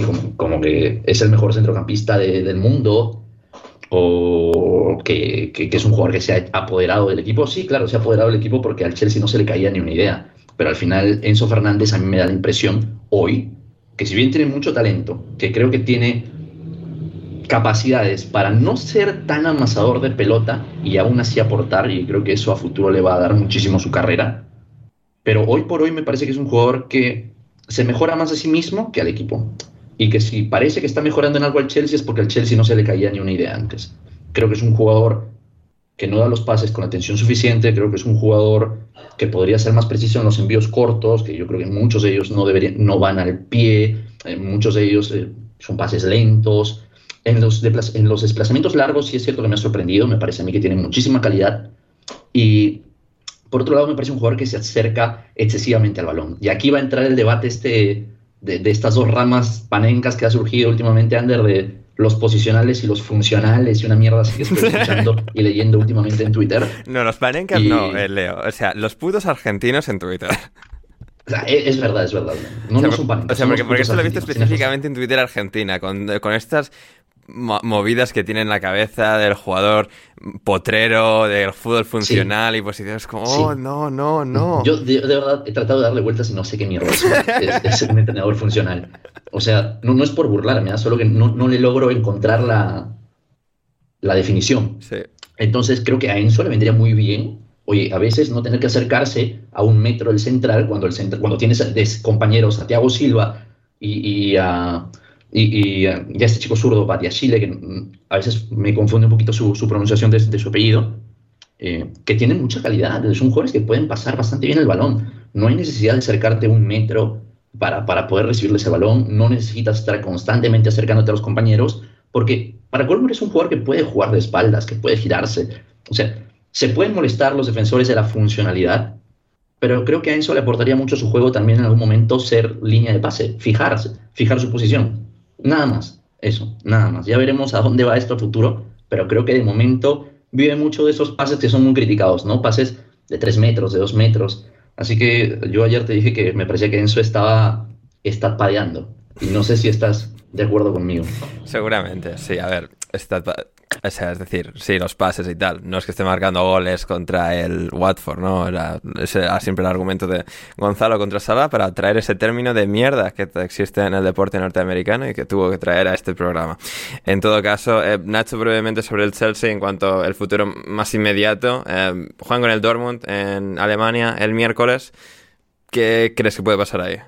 A ver, a ver, porque como se les complique esta también, la temporada se puede hacer durísima. Eh, ah, yo es que al Dortmund no lo he visto con nada este año. nosotros tampoco, eh, vamos a inventarnos. Quiero... no, a ver qué tal, pero, pero bueno, fácil no pinta. La verdad es que les ha tocado unas eliminatorias complicadas. El Dortmund, bueno, últimamente en Europa siempre ha sido unas madres en defensas, es verdad, pero, pero bueno, el Chelsea tampoco es que esté bien y, veremos el partido. lo curioso, yo, yo no sé si me pondré eso, el City o el City Arsenal, que muy bien la, la primera ahí contra programando a la Champions. Por supuesto. Pero... La, verdadera Superliga Europea, la Premier. Y sí, no como, no como, no como la, la, Liga Española que ha puesto un Madrid-Elche. Ahí, fantástico. Eh, también a la misma hora. Sí. Pero, pero veremos porque si encima te caes aquí en octavos o de la Champions, eh, la temporada ya se puede ir completamente a la... Bueno, a mitad de marzo puedes estar en, haciendo las maletas, pero veremos a ver, a ver si le dejan trabajar a Graham Potter también, ¿eh? porque eh, los propietarios americanos siempre han sido muy así de... Es verdad que allí en Estados Unidos suelen tener bastante paciencia. sí, o sea, y que, para, para, traer a este han removido Pero aquí... cielo, mar y, o sea, y, eh, tierra, mar y aire para traerle a todo, todo el staff del Brighton y a directivos y tal. Y quiero pensar que lo aguantarán porque, bueno, incluso aunque queden octavos, es como, bueno, vale, la idea es la temporada que viene. Si, yo creo que si empiezan mal la temporada que viene, ahí es donde más peligro va a correr, de verdad. Sí, pero yo no sé si van a tener la paciencia del Arsenal con Arteta, ¿eh? Ya. Aquí, más con el dinero que han gastado. Sí, sí, sí. esa va a ser la, gran pregunta. Por eso creo que es, es, importante este partido contra el Dortmund porque, vale, la Premier está muy atascada, tal, no sé qué. Entre jugar la Conference el año que viene y no jugarla, pues bueno, la diferencia es pequeña. Pero Sí, creo que al Dortmund. Si, les toca ir a la conference, harán un Tottenham y no se presentarán a algún partido, pero eso, no lo van a, eso, no eso no lo van a jugar. exactamente, exactamente. Por eso es como, si vas a tener que hacer el paripé a la conference, pues que a octavo ya está y déjate de movidas y haz como el Chelsea cuando con Antonio Conte, que quedó décimo y al año siguiente campeones de la Premier y, tan, tan, ricamente. Así que, bueno. Em, en todo caso, eh, siguiente partido, Bournemouth 1, eh, Newcastle 1. Eh, creo que ninguno de vosotros ha visto este partido, em, lo cual em, os felicito, os doy la enhorabuena. Menuda puta mierda, hablando pronto y, y, mal, porque santo Dios, o sea, vale, hubo ocasiones, hubo intensidad, hubo competitividad entre dos equipos, tal, bastante, bueno, mordiendo bastante, bastante igualados. El Bournemouth haciendo una gran labor a la hora de neutralizar al Newcastle, hacerse fuerte, tener ocasiones bastante claras. Pero santo Dios, las patadas una y otra vez. O sea, Rafa, esto es, el Newcastle es el Atlético de Madrid del Cholo, bueno, o sea, y no nos hemos dado cuenta, ¿eh? O sea, todo defensa, tal, ahora que les faltan los jugadores buenos, son, o sea, pegan y tal. Además, la influencia de Trippier y Eddie Howe, porque escuchaba el otro día a Trippier en una entrevista decir que Eddie Howe vino, eh, cuando, después de que le echaron al Bournemouth, vino un par de semanas a, los entrenamientos del Atleti, a ver qué tal. o sea, yo creo que haya cogido, ha empezado a apuntar cosas del Cholo y ahora está en Newcastle así. Bueno, pero cuando vino cuando vino Howe no era precisamente la mejor, nah, bueno, pero la mejor etapa. Ah, pero bueno, pero creo que no vino la temporada de la liga. Vio, a, Felipe y dijo, no, a este no lo ficho. claro, ese que se lo lleva el Forest. Eh, que luego hablaremos de ellos, porque estuvieron muy bien los dos, eh, tanto Felipe como, como Lodi. Em, especialmente Lodi. El, a ver, el, yo te digo, yo al, al Newcastle ahora mismo Fíjate que hoy casi tenía más ganas de hablar del Bournemouth, porque creo que es También podemos equipo hablar como, del ¿eh? como el Leicester, que mm, los fichajes que ha hecho en, invierno le han ayudado bastante. Mm, y, a ver, yo creo que para mí es de los que peor lo tiene para, salvarse por, las propias eh, composiciones de su plantilla, pero el otro día jugaron, el otro día que fue, que perdieron con el Brighton, jugaron mucho mejor de lo que venían jugando y hoy con el Newcastle igual, o sea, han sido un equipo mucho más sólido. Senesi hoy incluso ha aparecido, aparte de marcar el gol, ha aparecido que es un defensa profesional y no el, desastre que ha sido esta temporada. Y, luego esto, pues el, chico este, el, que yo llamo Yango, eh, en me gustó mucho. Yango Watara, sí. Eh, me, ha, gustado, eh, a mí siempre me gusta porque como es buen leñero, me gusta mucho el defensor Lerma. Y, y sin embargo, en, el, en el, la pata del Newcastle, no sé si le está pasando un poquito, a ver, el síndrome Arsenal o síndrome de, estamos ya en un momento de la temporada en la que se han acumulado mucho los partidos, eh, siempre son los, los, meses más flojos para, para, los equipos que igual van más justos de, de rotación. Sí, aquí estando Bruno Guimaraes sancionado y Wilson lesionado, claro, pesó mucho. claro. Y luego, por ejemplo, pues la lesión, eh, la lesión de Willow, que, entra Anthony Gordon, que, pues a ver, yo sabéis que siempre le he defendido por sucesión en el Preston, pero mm, se me queda un jugador que es ni chicha ni limonada, sobre todo para lo que, para lo que ha costado. Luego, pues ha tenido unos minutillos al final Elliot Anderson, que este es mítico del, del fútbol manager, o sea que veremos a ver si en la realidad es, eh, es bueno o es pufo. Y, bueno, ha estado bien Almirón en, en la definición del gol, ha estado muy bien, eh, yo creo que Fabián Sar.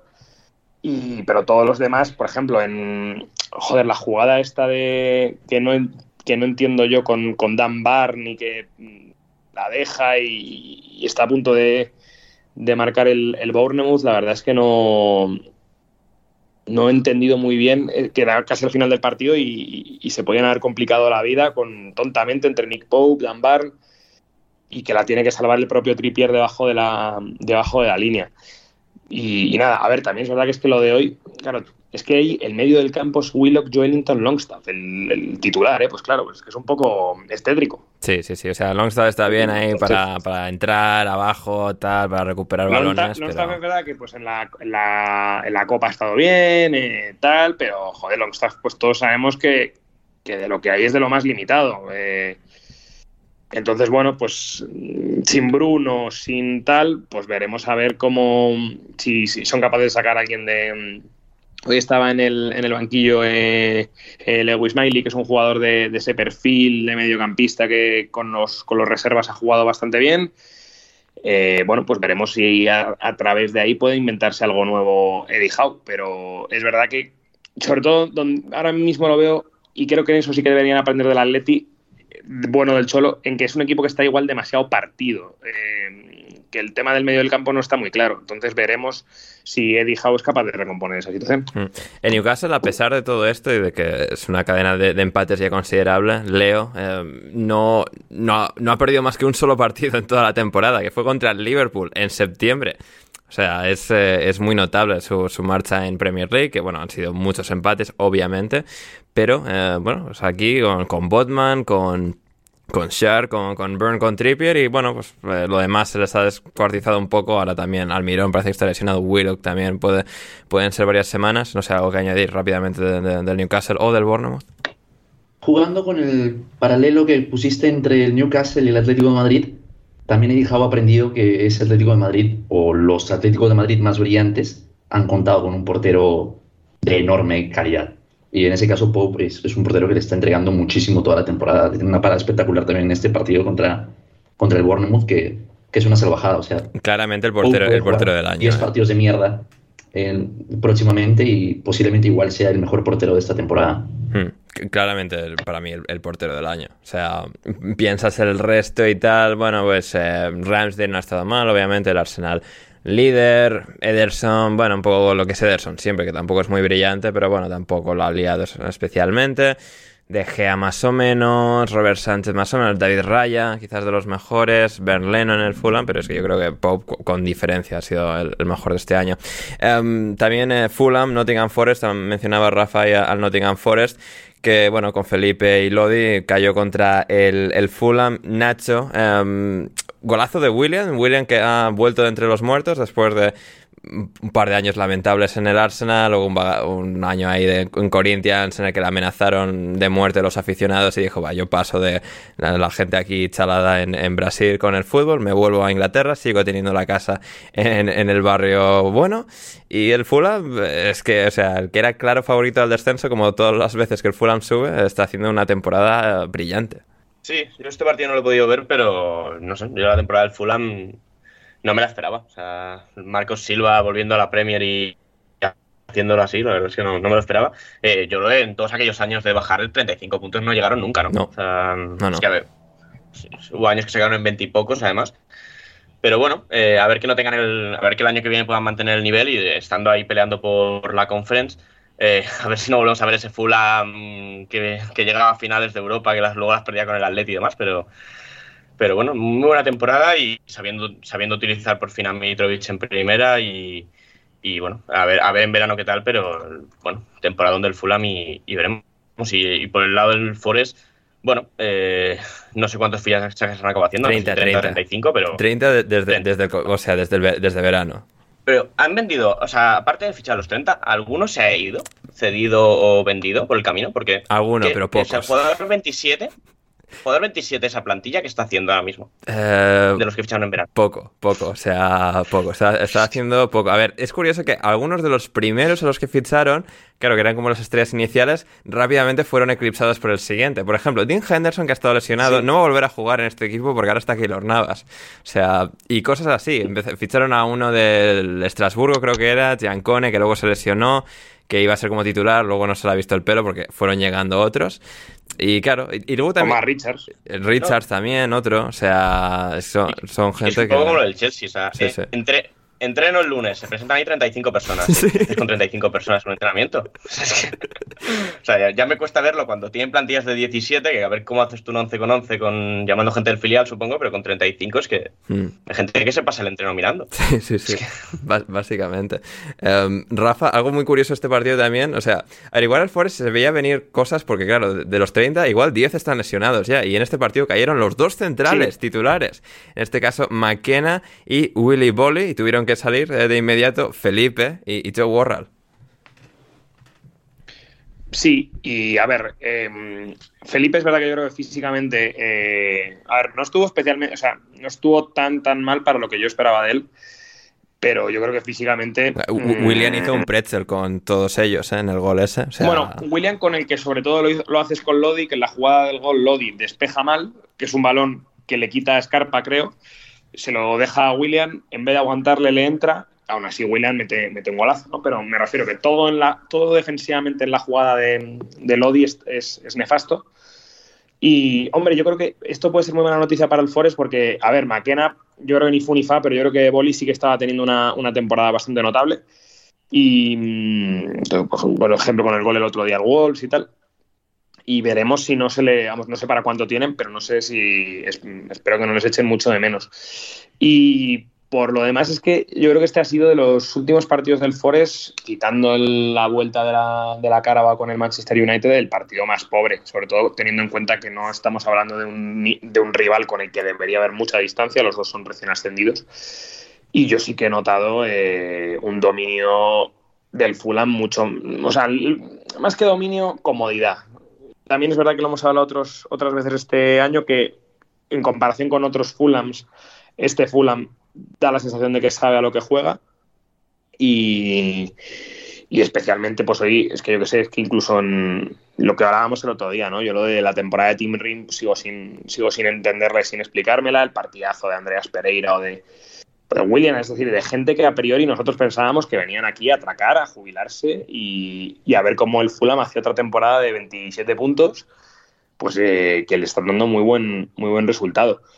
Y en, en, Forest, pues sorprendentemente, el que me parece que no está funcionando nada bien eh, por los ratos que, ha tenido es eh, Chris Wood, que fíjate, pues que la madera no funciona en el bosque, pues es una cosa que a mí, que a mí me sorprende. Y, eso, pero eso, hoy un partido pues muy apagado de Brennan Johnson, Scarpa yo creo que lejos de, o sea, hoy en banda en vez de, normalmente está jugando más como detrás del delantero y hoy en banda yo creo que físicamente igual es un chico pues que no, no le da para estar de extremo en un, equipo de la Premier y casi te diré que, que me gusta, que sí que me gustó mucho ese, el bueno de John Joselby cuando salió en la segunda parte, ¿no? que sí que le vi casi de lo más destacado, pero vamos, por lo demás el Forest, a ver, tiene ahora mismo tiene cierta comodidad, seis puntos sobre el, sobre el descenso, pero tiene que ganar sus partidos, es decir, tiene que ganar Leeds, tiene que ganar West Ham, tiene que ganar Wolves, tiene que ganar Bournemouth, Southampton si quiere si quiere mantenerse. Hmm, efectivamente, efectivamente. Y quien quiere mantenerse y por eso ha despedido a su entrenador, Leo, es el Southampton, que ha, en este caso, perdido, no solo ha perdido 1-2 contra el Wolverhampton, ha jugado más de una hora de partido con un jugador más. Momento en el cual el Southampton iba ganando en el momento de la expulsión. Y aún así encontraron la forma de perder. Em, eh, o sea, y luego Nathan Jones, obviamente, al día siguiente, porque ya estaba la cosa tensa, tensa, y ese vaso a rebosar de agua, ha caído una gota más, y adiós a Nathan Jones. Em, no sé, que, ¿cómo explicamos este absoluto desastre eh, incontestable de, un Southampton que con Nathan Jones en el banquillo ha sumado un total de cero puntos como local en la Premier League? Brutal cifra, ¿eh? Brutal.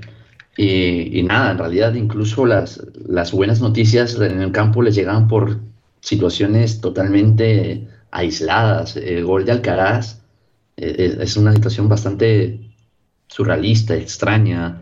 es una secuencia de remates y rebotes que terminan cayendo constantemente al Caraz, que remata, palo, gol, eh, fue, fue increíble.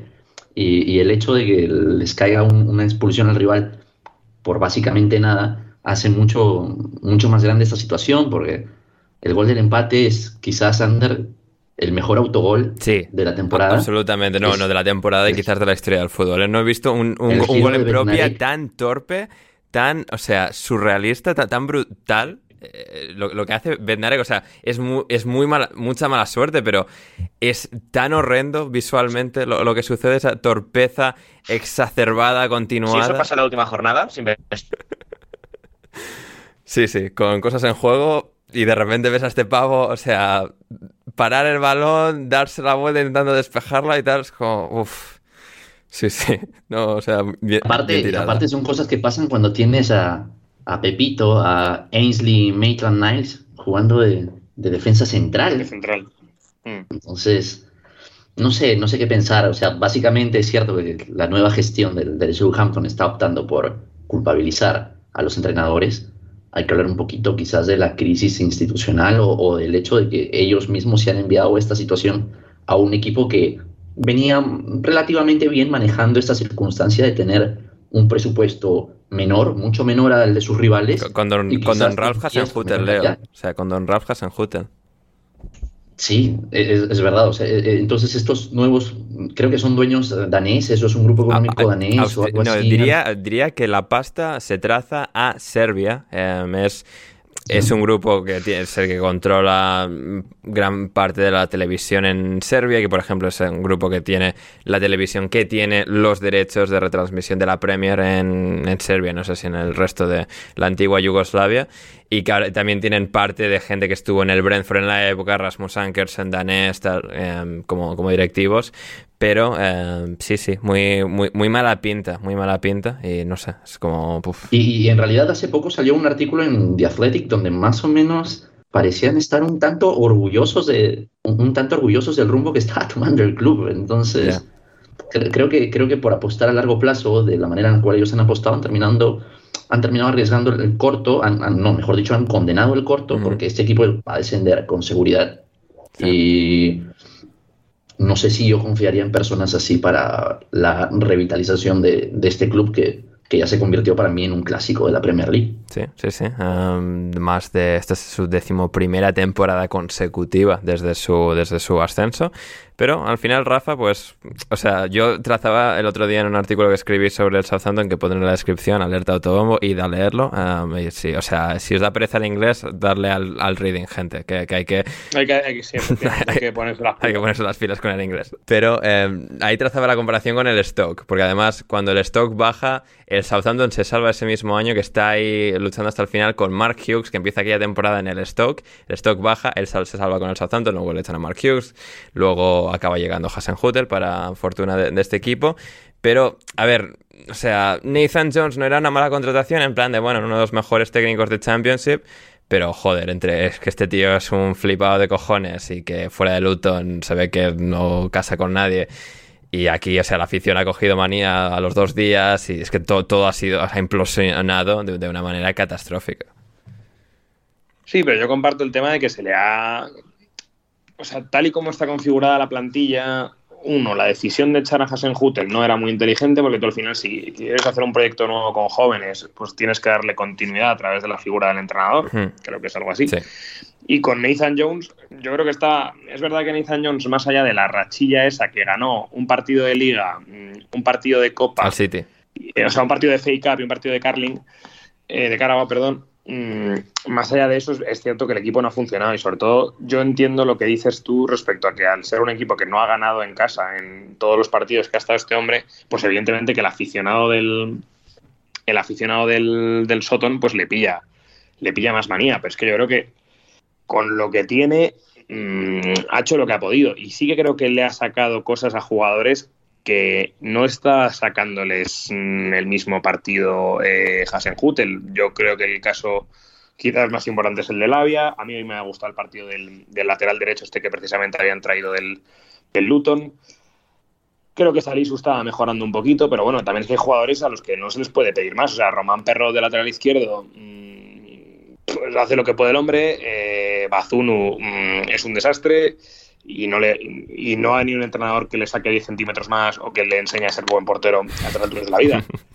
Y lo de Bednarek, pues es que igual es que es una torpeza, pero bueno, que es verdad que es un jugador pues que no, que igual, que este año no está dando el... que ha empezado la temporada, ha cedido en el Aston Villa, ha vuelto, y también una cosa extraña dentro de todo esto es que en este partido ni siquiera fueron convocados y supuestamente ninguno de los dos estaba lesionado, ni Duze Caleta Char ni Armel Belakotsev, que en teoría son los dos mejores centrales de este equipo.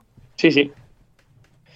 Sí, son cosas que no, que no se entienden. Entonces, igual igual es que ha perdido directamente el control del vestuario, entonces y por eso eh, la directiva también trata de, dar el cambio de timón. Pero bueno, decías tú antes en la entrada que la solución puede ser Jesse March y me chocaría mucho que Jesse March le pueda dar vuelta a esta situación, ¿eh? porque es que ahora mismo es un equipo en el que tiene, tiene poquísimas certezas.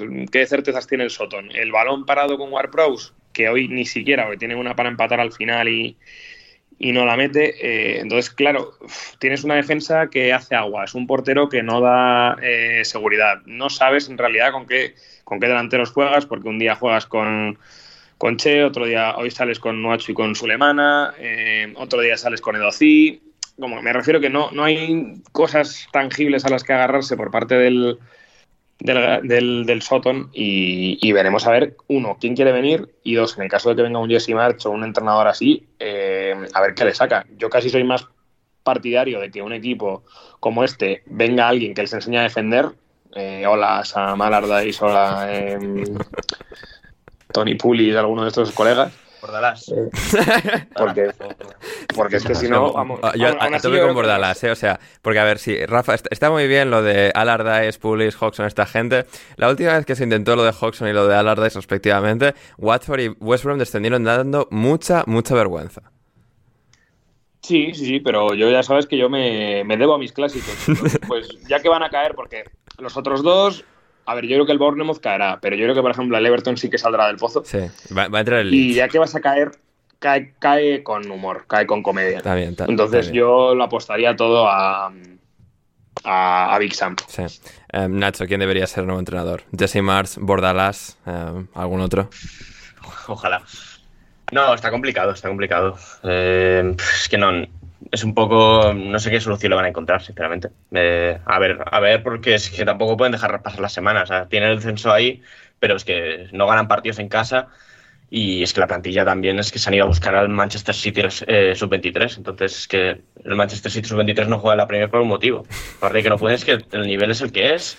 Y es que, no sé, a mí me, Verano se hablaba mucho parecido de lo que había sido el año anterior del Crystal Palace, pero te miras los fichajes que hizo el Crystal Palace y que se fue a buscar jugadores que en segunda y en, y en otros equipos están contrastados, sobre todo con Olise y con algún otro que, se fueron a buscar, con ese que había estado el año anterior, pero ya pero, lesionado. Hmm. Es que ahí había, había nombres. Y, luego encima es que te ha salido bien el entrenador, el Crystal Palace, pero es que esto del Soton pinta muy mal. Y, sí, yo, yo, eso, yo creo los dos del sur, eh, tanto el Southampton como el Bournemouth se van seguro. Y el tercero, a ver, porque a mí el Leeds, ahora lo hablaremos, pero a mí no me ha, o sea, les han acabado arrollando, pero no me, no me, no me ha parecido un mal partido el Leeds. Pero, pero, pero veremos, porque el Everton sí que, solo por, solo por lo que tiene en la banda es que ya debería darles al menos esa solidez para sacar 0-0 y 1 y uno ceros, al menos. Mm, efectivamente. Em, mencionaba ahí Nacho al, Crystal Palace, que precisamente en esta ocasión con eh, el Brighton ha empatado a uno, uno de esos derbis de, bueno, de Londres eh, geográficamente. Luego hay bueno, una historia muy larga, o sea, mucho texto de por qué se odian eh, Crystal Palace y, y Brighton. Partidazo del Brighton, que bien juega el Brighton, Leo. Y al final, pues Robert Sánchez, o sea, la lía, pero pardísima, y James Tompkins empata, y luego pues el gol de Estupiñán, que también que anulan porque se equivocan al trazar, se equivocan de jugador al trazar la línea fuera de juego y tal, otro de los grotescos fallos arbitrales del fin de semana. Eh, ¿Algún comentario breve y rápido? Sí, este, mucho hablamos de, de la mitomanía y, y hay que aplaudir a uno de los jugadores normales que más me gustan, que es el bueno de Solly March, es un jugador que siempre pasa desapercibido, pero regatea, tiene buen colmillo, últimamente está anotando muchos goles, está produciendo bastante. Por favor, eh, un poquito más de atención para el bueno de Soli March. Y nada, horrible, horrible Robert Sánchez. Mal, mal, mal, mal, mal, mal. Eh, no, no puedes regalar dos puntos de esa manera. Eh, es, terrible. Encima en campo del máximo rival, o sea, uff. Terrible. Yo no, no. no. no, sé qué, decir de, Robert en esa actuación. No, es, no es aceptable. No es aceptable. en ratio, David de Raya mejor. Ya está. O sea. Mucho más. Es que además se le escurre un balón sin que tenga nadie del sí, palas alrededor. Sí, sí, es como que mide mal o no sé, no pone bien las manos o se confía, está mirando ya otra cosa, se les escapa de repente y. Sí, no, no, o sea, terrible. Teniendo, teniendo tantas condiciones, teniendo tantas condiciones que esas, que esas cosas pasen, a mí me, jode un poco. Robert Sánchez tiene todo el potencial para ser uno de los mejores porteros de esta, de esta liga y, estas cosas no, deberían ser aceptadas. Hmm, efectivamente. El Richard, que le llama Manolo Lama. el Richard. Em, Leeds 0, Manchester United 2, eh, Nacho, partido del domingo, partido repetido del miércoles. También similar, solo que sin el Leeds marcando los dos goles, aguantando bien al United, empate a cero en este caso, pero una vez más Ten Hag pasó a poner a Rashford en punta, sacaba a Garnacho del banquillo y se los acaban comiendo, acaban eh, triturando al Leeds, pero bueno, pues el Leeds más o menos manteniendo el tipo, manteniendo el tipo, casi le sale y al final, bueno, pues no, porque apareció Rashford y apareció esta gente que, que también juega.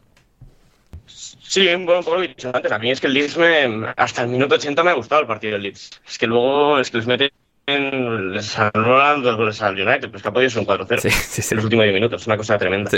Eh, eh, partido atascado del United, o sea, yo que justo el Barça juega con ellos el jueves, eh, pues y viendo la racha que lleva el United, pues no me ha sorprendido durante 75 minutos, pero es verdad que Rashford está en un momento de dulce y, es que la que tiene para adentro y eh, City ha empezado el partido yendo tercero. Es verdad que lleva algún partido más el United, pero, pero están ahí. O sea, como se confíen Arsenal o City, se meten en la pelea el United al final. Hmm. Sí, sí, es, es, una de las cosas más meritorias de este United. Que en este partido sin Casemiro, sin Eriksen, sin Lisandro Ibarán, eh, suplentes por, por descanso han acabado ganando y a través, bueno, de, buen eh, trabajo táctico, de buenas decisiones de dirección de Derek Ten Hag, el gran momento de, de Rashford, que ahí destacaba Nacho, eh, Garnacho, eh, saliendo también desde el banquillo. Es que todo parece funcionar incluso cuando, bueno, pues tampoco han hecho un partido especialmente brillante, como también ahí señalábamos. no sé, Rafa, quizás, y creo que alguien nos señalaba en Twitter, no recuerdo quién, pero al final estás ahí con un comité de tres entrenadores, Chris Armas con, los auriculares, estaba el año pasado de asistente de Ragnick en el United. Es como que llegando a la recta final, las decisiones, los movimientos tácticos de, Ten Hag, o sea, han reventado al Leeds, un partido que más o menos está con los planes iniciales. Y luego, como decía Nacho, es que ha podido ser cuatro. Eh, han podido ser cuatro del United y al final solo dos. Pero bueno, otra victoria es como otro refuerzo moral para, para ir a enfrentarse al Barça. Sí, o sea, yo creo que el Leeds ha aguantado muy bien una hora, que luego ya a partir de la hora pues está el larguero de Dalot y, ya hay más colmillo.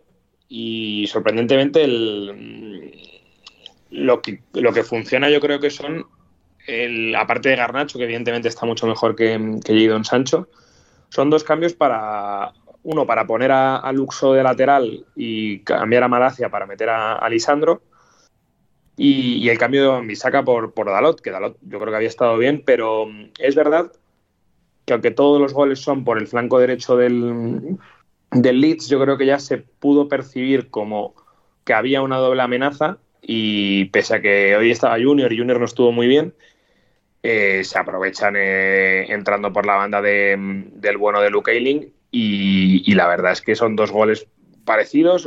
Creo que también está mal eh, Meslier, especialmente en el gol de Garnacho, ¿no? Porque al final, pues oye, es un, es un remate al primer palo, el portero tiene que, tiene que ser capaz de, de cubrirlo y el, es verdad que el gol de, de Rashford, el remate es, es inapelable, ¿no? Pero, pero bueno, es verdad que el, Manchester mejora sensaciones respecto al otro día, el Leeds quizás las empeora respecto a lo que vimos, pero yo creo que el Leeds de cara a su pelea, que es... Eh, que es aguantar y pelear con Everton y West Ham y and Company, creo que se tiene que quedar con esos 80 minutos en los que frente a un equipo que viene en una dinámica muy, muy positiva, ha sido capaz de aguantar con, las cosas positivas, ¿no? Pues con, yo creo que con una muy buenos 80 minutos también de Weston McKenney, por ejemplo, de Robin Cook y Wover en su sitio, sobre todo, sobre Cook.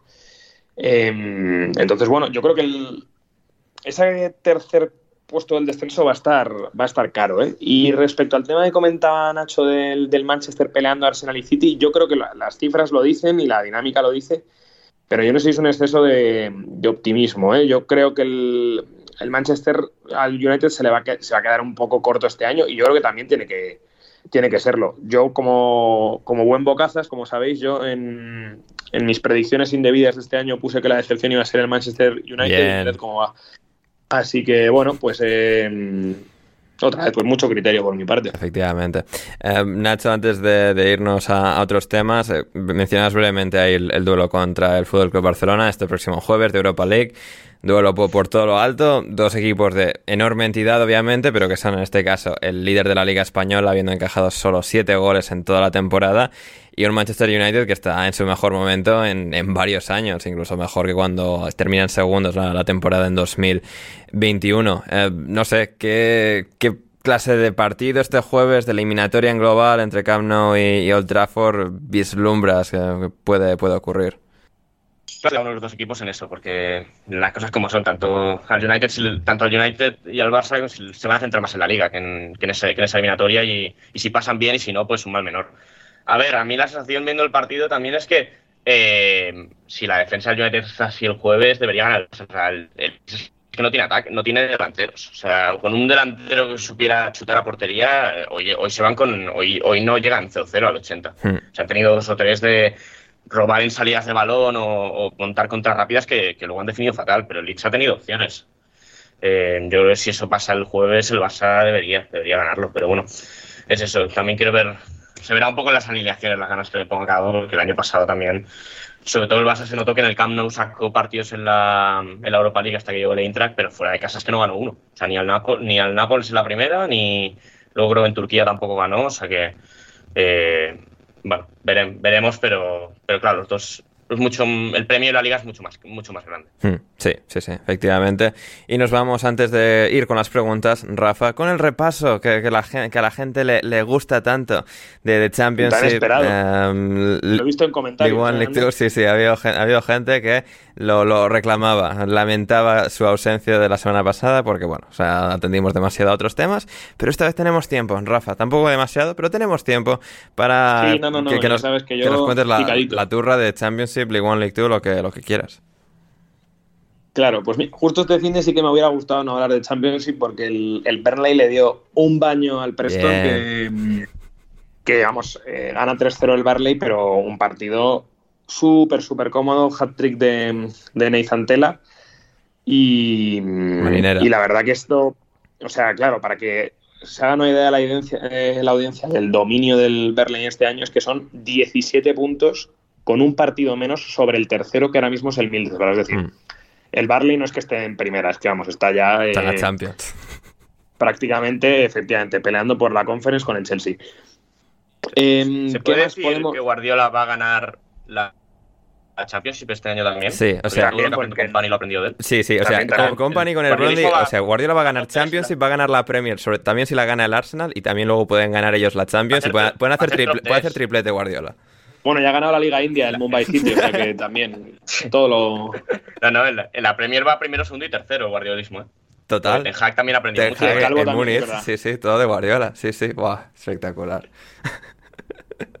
Eh, luego también pues podemos destacar las victorias eso, de segundo y tercero, el Sheffield United que le metió 3-0 al, al Swansea y el Middlesbrough que ganó 1-3 en, Cardiff con eh, gol de mi querido Cameron Archer y asistencia de Cameron Archer que eligió irse al Middlesbrough en vez de al Preston por lo que sea. Eh, dos empates a cero que por lo que he visto fueron buenos bocatas de cemento, que son un empate de zona baja que es Blackpool-Rotherham y el Stoke con el Hull City, o sea, de, los, de la zona de abajo haciéndose flacos favores entre ellos. El Millwall asentándose en, en, en, playoff, ganó 1-2 en, en, un derby de Londres al, al QPR, marcando gol hasta, hasta Oli Burke, que a mí me parece de los peores jugadores que he visto en mi vida y que me sorprende que se hayan pagado los dineros que se han pagado por él. Es que tuvo una aparición aquella de tres partidos en 2016 que parecía Gareth Bale, pero, pero, más, pero más mamado todavía. Y, al final entre Leipzig, Alavés, West Brom, tal, o sea, ha tenido una carrera... Girona también ha estado, ¿no? Puede ser, no sé, no, no quiero recordarlo, si es que eso ha sucedido. Yo en Alavés le recuerdo malísimo, pero malísimo. Y cuando yo vi que en su día el Leipzig había pagado 14 o 15 millones de libras por él, o sea, bueno, cosas que no se entienden si no es por blanqueo de dinero. Luego también hubo un par de empates a uno que sobre todo perjudican a la parte baja del playoff. El Coventry, o sea, el Luton empató en Coventry y el Watford empató con el Blackburn, que esto hace que el Blackburn, por ejemplo, caiga de, de playoffs. Y dos, eh, unos cerismos, uno importante que es el del Wigan, que puede asomarse a la salvación que ganó al Huddersfield, y el Sunderland que tiene muy cerquita, está ahora mismo eh, séptimo a solo un punto del Watford y encima con un partido menos, que ganó al eh, Reading. Entonces ahora mismo, por hacer un recap rápido, tenemos primero y segundo a Barley Sheffield, en playoff estaría Middlesbrough, Luton, Millwall y Watford, pero vamos, como sabéis que esto es Championship, a un punto de esa sexta plaza está el Sunderland y el Blackburn Rovers, a dos puntos está el West Bromwich, el Norwich tiene 42, eh, Hull City y Preston tienen 41 y 40, o sea, me refiero que está en seis puntos, hay aquí otra vez 12 mm, equipos. Y en la parte de abajo tenemos al, en descenso están Wigan, Huddersfield y Blackpool, pero con los mismos puntos que el Wigan está el Cardiff, que viene en una dinámica bastante mala, sin entrenador. Eh, o sea que veremos si, si que el Wigan que ahora mismo viene en una dinámica mejor tras el cambio de entrenador y haber echado a, a, Colo, tristísimo eso, ¿eh? O sea, ponen a Colo Touré de repente y, o sea, y luego a, los, dos, meses le echan. Qué vergüenza. Hombre, pero los resultados habían sido muy malos, ¿eh? Ya, ya, pero... O sea, que este más o menos... Bueno, o sea, el, este más o menos lo han echado... El Nathan Jones de segundo. Lo han echado bien echado. Ya, ya. sí, sí.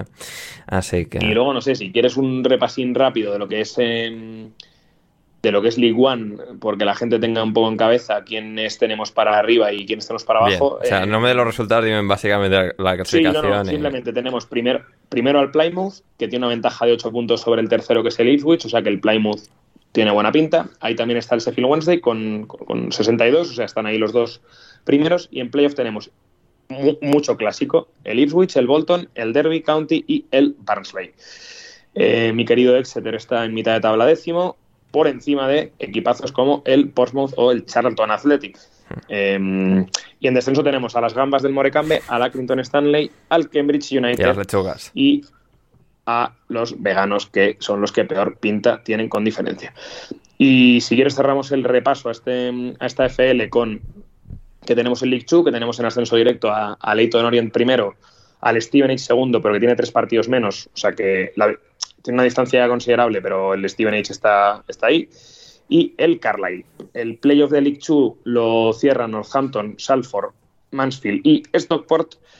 Y, eh, ¿qué más tenemos por aquí? Y en descenso, eh, Gillingham y Rochdale. El Gillingham está solo dos puntos por debajo del Harleypool, que tiene encima dos partidos más. O sea que el Gillingham, que también pinta muy mal, puede que mm, asome la cabeza. Y en mitad de tabla, pues por ejemplo, el, célebre Wimbledon, eh, Doncaster Rovers está cerca del playoff, bueno, cositas. Y ya por último, eh, ganó el querido Rexham, que le gusta tanto a la gente después del. En National League, después del tema del documental de los. Tenemos que hacer review del documental ese. Yo lo estoy viendo ah, para poder hacer. Ah, bien, bien. Ah, vale, vale. Entonces lo, tenemos que hacer programa entonces.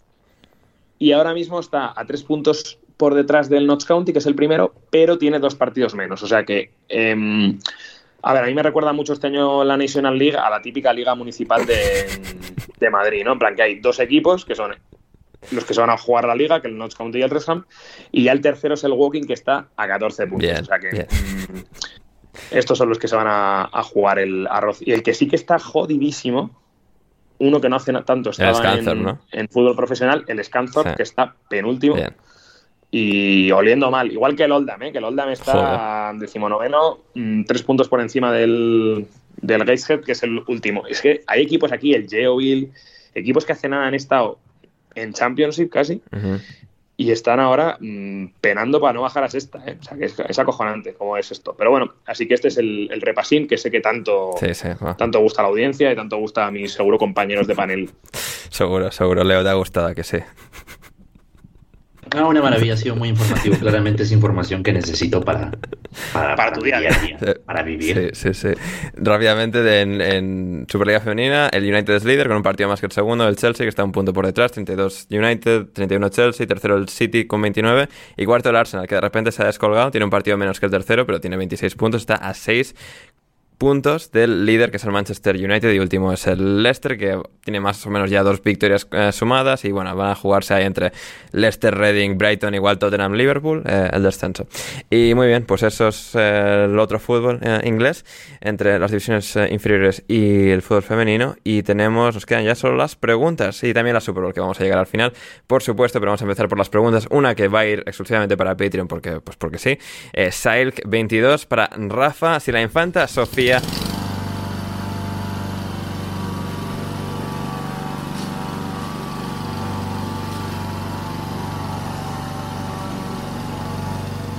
buena, porque, a ver,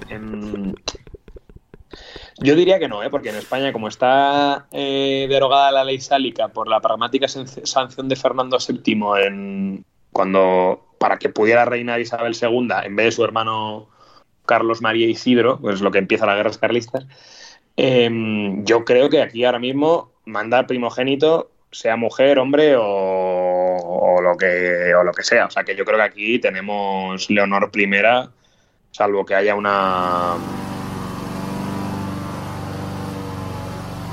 Bien, bien, o sea, a Leonor no, no, le va a quitar nadie ese honor, ¿no? Además, joder, es un nombre bonito, ¿no? Para tener Leonor primera, ¿no? Eh, Gaby de Rey también. Efectivamente. es un poco frío, ¿no? No ha evolucionado eso, que la gente estaba emocionada y no, luego no. Bueno, pero yo creo que es una cosa que era propia del mundial, ¿no? Eh, entonces, bueno, pero yo confío en. Confío mucho en Pablo Gaviria para, para ser el. El hombre. El ser como el duque de Edimburgo, ¿no? Eh, pues un poco. Sí, sí, no, porque a Felipe en teoría le queda acuerdo. ¿Cómo, Nacho? Sí, sí, hombre, Felipe, a ver. Felipe que es del, del 70 y algo, ¿no? No, no Felipe no es muy mayor. Sí, por eso. Así que... Nacho, ¿qué, qué opinas? No, no, nosotros con Gaby siempre tenemos la broma de que estamos esperando que un día desde una azotea de Barcelona haga un vídeo de Barça de Blaugranas. Tengo una cosa de Airbus. Como Piqué el otro, como con la retirada de Piqué. Pero vamos. sería precioso. Uno del Barça, rey de España. es que sería, sería mágico. Uno de los palacios, rey de España. Sí, sí, sí. Em, a ver, pregunta, bueno, que nos ha mandado Leo, que está aquí presente, pero me la manda para que la lea. A ver, yo tengo una pregunta para Nacho. Top 10 de quarterbacks actuales, nada más. ¿Top 10? Sí, sí.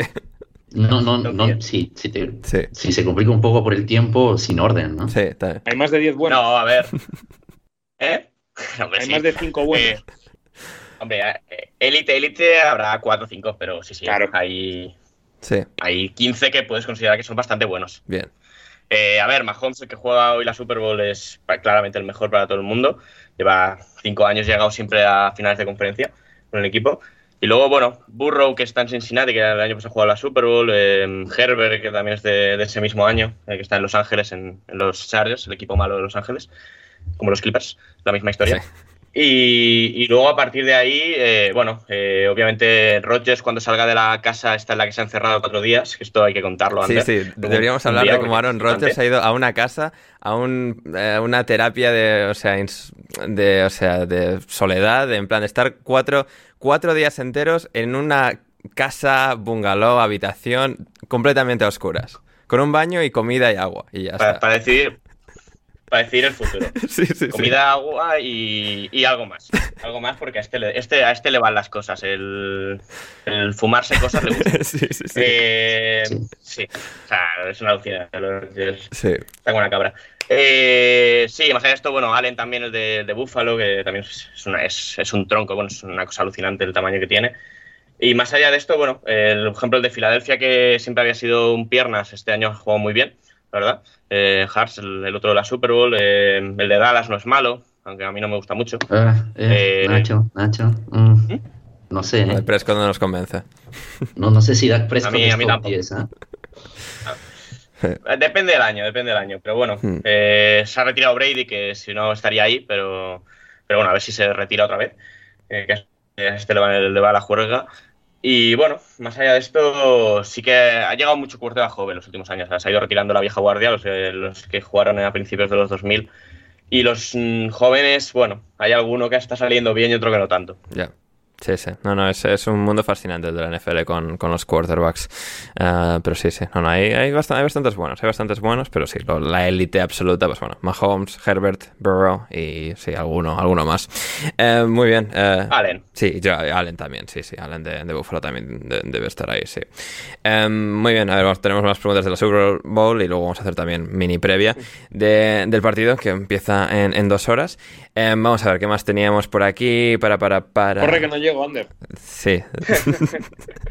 bueno, tranquilo. No, yo, yo la, la, tendía a ver, ¿eh? Este año es que estoy muy fuera de NFL, pero yo la, la solía ver. Sí, o sea, hacía, hacías fiesta. Sí, bueno, eh, aquí en Madrid había un plan que se tendía a hacer, que es en el en los TG Fridays o en restaurantes de este tipo americanos. Eh, sí tienen, tienen como un menú que está bastante bien y, tienes, entre comillas, barra libre de cerveza y tal, entonces se hace bastante ameno. Ah, mira, bien, bien. Pero bueno, con, tu actual, o sea, horario laboral de abogado, de, muerte y destrucción. En la racha de curro en la que estoy ahora, no. Pero otras veces, siendo abogado, lo he hecho. Ah, vale, vale. Pero, pero no, no con tus actuales responsabilidades, ¿no? O sea... Ahora mismo. Ahora mismo no. Bien, bien. Comprensible. O sea, podría hacerlo, pero sería un imprudente con mi día de mañana. Efectivamente, sí, sí, sí. Em, a ver, para, para Ander pregunta, Finn, opinión de la serie The Bear. que está ambientada en Chicago. No la he visto todavía, pero no he escuchado más que buenas reseñas de, la serie. ¿Esa es la del cocinero? Sí, la del cocinero. Sí, sí, sí. sí, ah, Yo quiero verla. Sí, no, tiene, tiene muy buena pinta, o sea, lo que he escuchado y tal. Pelín, no sé, para mi gusto quizás un pelín intensa y tal, pero, o sea, pero en plan súper bien hecha, súper bien escrito, súper buen reparto, todo. O sea, porque tú qué tipo de series ves, Esa es una buena pregunta. Prácticamente, o sea, el problema es que, últimamente ninguna. O sea, yo sin haber visto una serie, o sea, en plan de seguir una serie. Tu serie es la Premier, ¿no? Efectivamente, sí, sí, sí, básicamente. Premier en vena. Shingeki no Kyojin, ¿Cómo? Es verdad, intentamos ver Shingeki no Kyojin con José Alcoba, con Gonzalo y tal, pero nos quedamos un poco de medio camino. Sí, no, o sea, yo ficción manejo poca, o sea, desgraciadamente, eh, hoy en día, pero... A ver, Rafa y Leo, a ver, vosotros dos que manejáis tal, o sea, bueno, no lo habéis visto, pero la, o sea, la intención es verla. La tengo, sí, sí, sí, total. Bien, bien. Pues eso, fantástico. Em, a ver, para, para, para, para Nacho, pregunta importante que se hace aquí a la gente nueva, como bien sabrá. ¿Lentejas sí o lentejas no? Sí, sí. Bien. O sea, no, no suelo, tomarme no suelo tomar muchísimas, pero sí. Vale, bien, no, no, pasa nada, como si no las comes nunca. O sea, aquí es solo decir que sí y ya está. O sea, fantástico. Um, para Rafa, cantante sorpresa de, de la Super Bowl. Estoy fuerísima. Eh, el pavo de Imagine Dragons. Muy bien. Muy bien. De Adam Rosales también para Rafa. ¿Qué jugador que haya salido en los últimos años del Atleti hacia la Premier traerías de vuelta? No me vale Trippier, que es la respuesta fácil. Yo creo que por las necesidades del Atleti, eh, posiblemente Tomás. Bien. Bien, bien. Porque es ahora mismo donde yo veo al Atleti más flojo, eh, sin contar los centrales, pero centrales no, no, hemos mandado nada decente para Inglaterra. Eh, y yo creo que Tomás, además, le ha venido bien un una primera etapa mala y ahora una mejor para haber cogido cierto pozo. Mm. Yo creo que, que sí, Tomás. Mm. Bueno, miento. Uf, es que Rodri, ojo, ¿eh? Y, y, a, Rodri no, le odias a diferencia de a, Tomás Parte. Rodri me da rabia porque eso, es ahí el estudiante que tiene buena carita, guapete. Tiene una cara bastante hostiable, ¿eh? O sea... Sí, sí, sí, sí, sí. pero bueno. Pero bueno, me refiero que es un tío el que se fue de la cantera del Atleti a la del Villarreal, eh, le trajimos aquí por 16 kilos y a la primera que, el primer año que jugó medio bien se piró, o sea que Nunca he hablado mal de él, pero me parece otro hijo de la puta. no, siente lo del oso y el árbol y tal. O no lo lleva eso en el corazón. Debería porque ha mamado lo que hemos mamado, lo que hemos, los que hemos pasado por allí, pero este que prefiere, como estudia ADE, pues prefiere cosas de dinero y guardiolismo y tipo de cosas.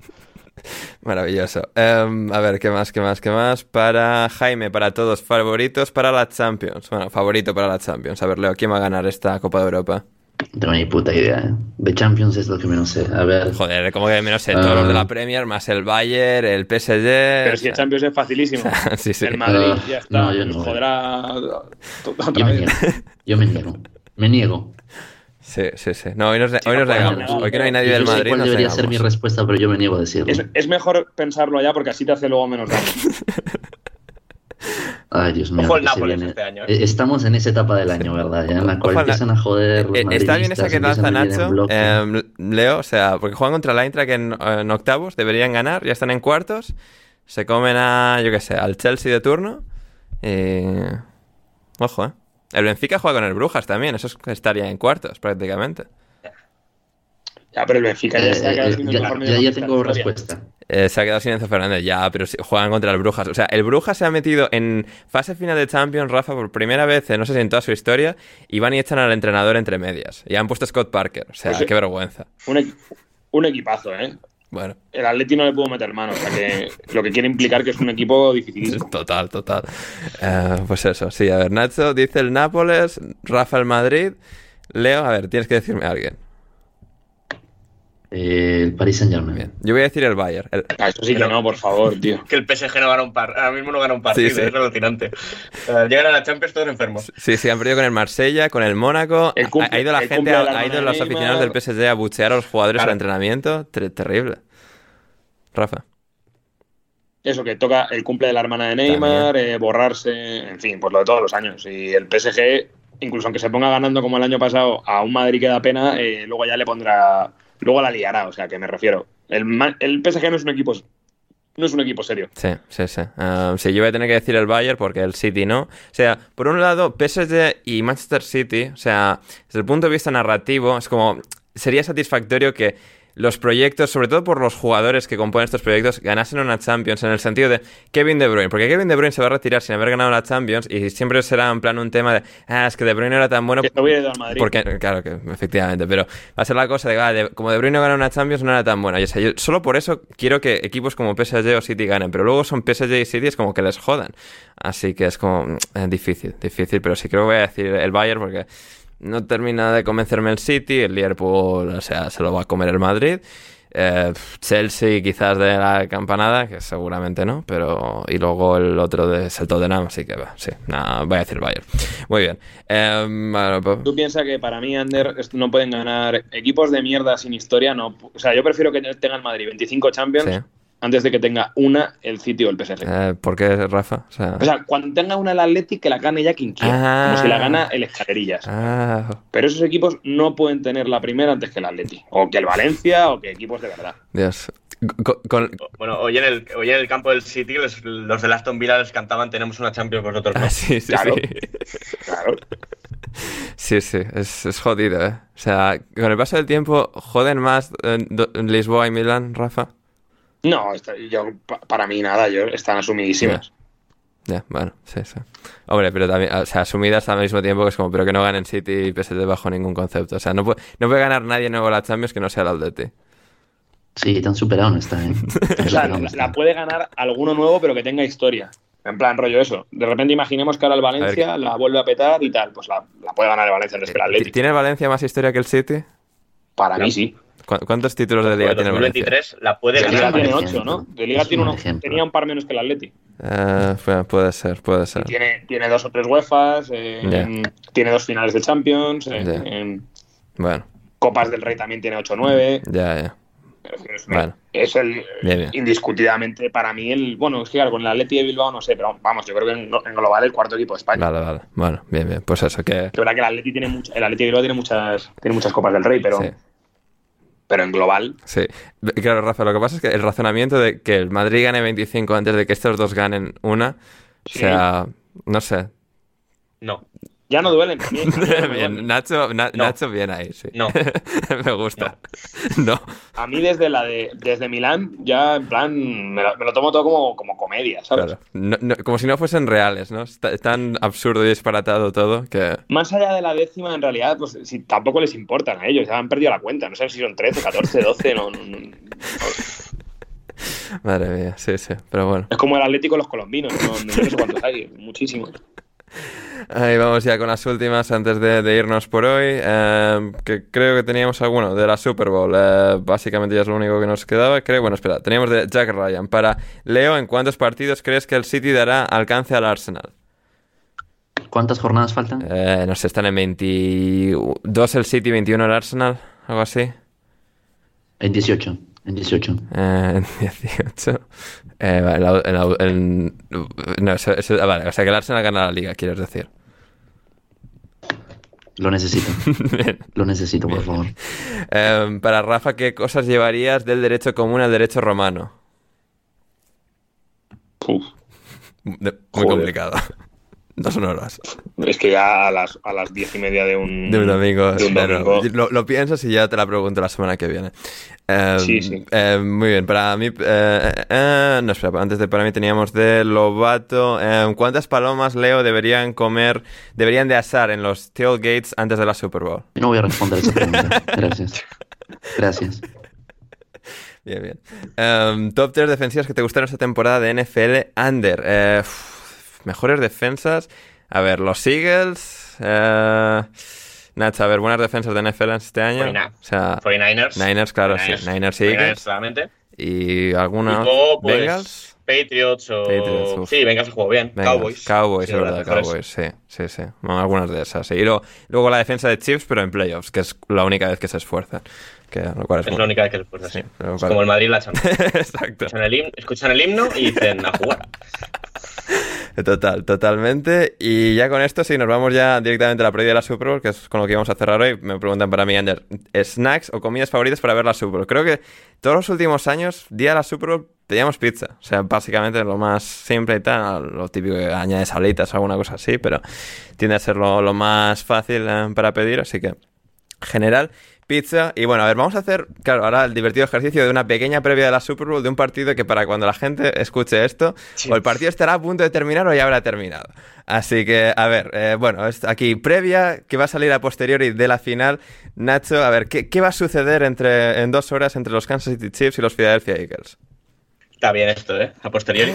Eh, yo, a ver, yo creo que Philadelphia es mejor equipo. el tema es que en el otro lado está Mahomes, que... Hmm que, hay que ganarle, pero yo creo que Filadelfia es mejor equipo y que se la va a acabar llevando.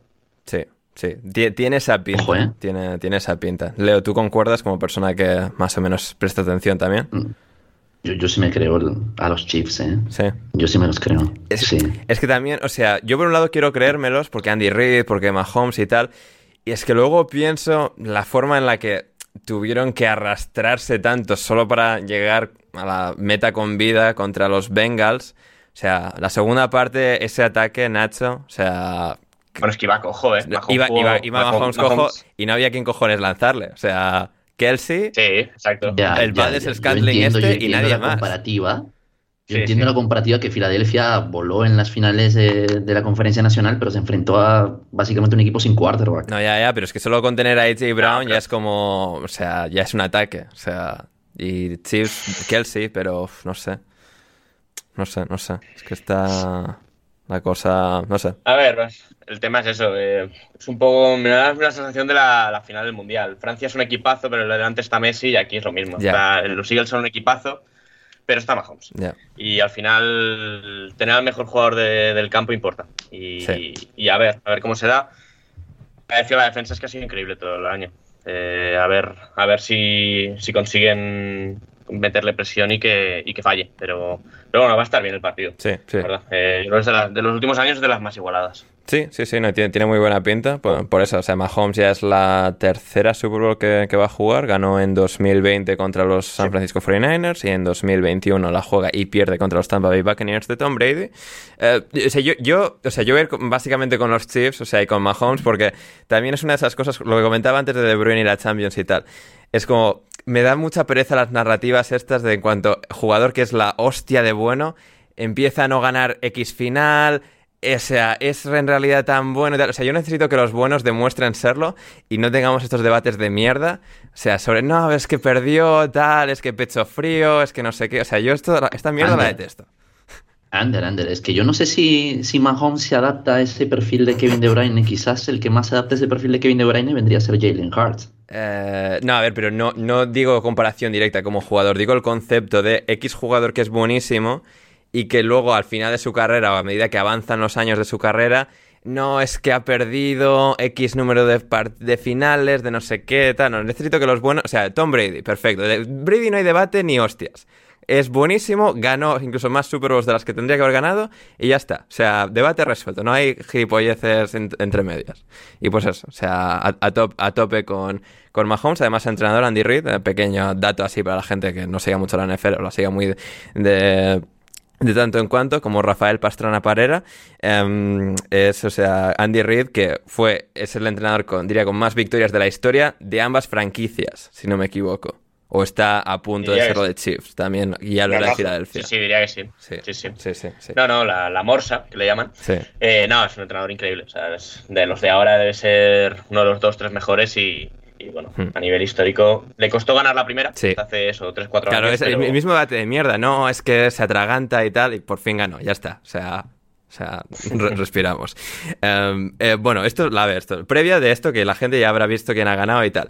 Para el resumen de la final, Nacho, el análisis para diseccionar esa final, el Capologist. En Spotify, iVoox, Google Podcast, Apple Podcast, donde sea la gente que escuche alineación indebida, buscáis el Capologist, estará en la descripción también eh, el nombre, el Capologist, metéis eso en el buscador, lo encontráis y podéis escuchar a Nacho junto a Paco Virués, Em, Rafa Cervera y Santiago Tomasi resumiendo, eh, la Super Bowl, todo lo que deje de decir eh, el partido, lo que debe decir el partido, partidazo como siempre, la Super Bowl, dos auténticos equipazos. Nacho, un poco más así para vender la, cosa, o sea, podcast del que yo soy legítimamente fan, o sea, no es en plan de traigo aquí y digo que lo soy, es mentira, no, no, hacéis muy buen programa. Sí, sí. La verdad es que está bastante, está bastante bien, la verdad. En las últimas dos semanas Paco se ha grabado 15 podcasts, más o menos. Eso también, eso también un pelín excesivo. O sea, 15 previas de la Super tampoco las necesita. Sí, sí. Es que es, es un poco hiperactivo. Entonces le da por... Se pone a grabar cosas y cosas y cosas y porque no le han dejado grabar de Rihanna, porque si no también se hubiera grabado de hecho de descanso. Pero eh, sí, sí, a mí es excesivo. Yo grabo uno a la semana Bien. y ya. El de los lunes, o sea, el, eh, programa, el, programa, el programa estrella tú estás ahí, como la estrella. Más o menos. la estrella es mi tío, realmente, pero sí. Eh, sí, la verdad, bueno, este, como que vosotros grabáis los domingos, nosotros grabamos el lunes, un resumen de la semana y demás, y luego, bueno. Es verdad que ahora no hay más partidos hasta septiembre, pero bueno, ahí hay Mal momento para, para traerte a hacer la promo, es, verdad, pero... Sí, sí, sí. pero bueno, no, dejamos de grabar, eso está bien. Gracias, Ander. no, no, es el programa que de la NFL. Sí, sí. Pero bueno, o sea, pero la, la off-season de la NFL es muy entretenida. O sea, hay muchas cosas, drafts, traspasos, cambios de entrenador. En o sea... verano tienes borrachos conduciendo, gente con armas. Sí, total, sí, sí. Alguno que se mata. sí, sí, esto. En verano siempre pasa. Luego tienes a. Sí, sí, esto siempre pasa. El que escogen en el draft y ya no ya llega lesionado a los entrenamientos, que esto es muy típico también. Nada, nada. es hay demasiado tiempo libre y poca cabeza. Claro, Es un lindo circo. Es un lindo circo. Yo, yo se los digo como reciente fan de la NFL, es un lindo circo. Y, me hubiese gustado mucho tener al inicio un podcast este en español. Así que bueno. recomendable. Sí, ayer justo estaba revisándolo y, también había comentado el dato de que tienen muchos podcasts, pero más o menos lo he escuchado me pareció bastante bueno. Mm. Sí, sí. Demasiados, demasiados. pero, pero bien, ahí. Pero bueno. contenido eh, para que la gente vaya y lo escuche. Eso. Que gente, queréis un buen resumen, un buen análisis de la Super Bowl, el Capologist con, con Nacho y, toda la gente del Capologist. Así que con esto llegamos ya al final del programa. Y bueno, eso que Rihanna estará en, el descanso y que a tope con, con Rihanna. Rafa, ¿a ti te gusta Rihanna? Me gustaba más antes, ahora es demasiado comercial.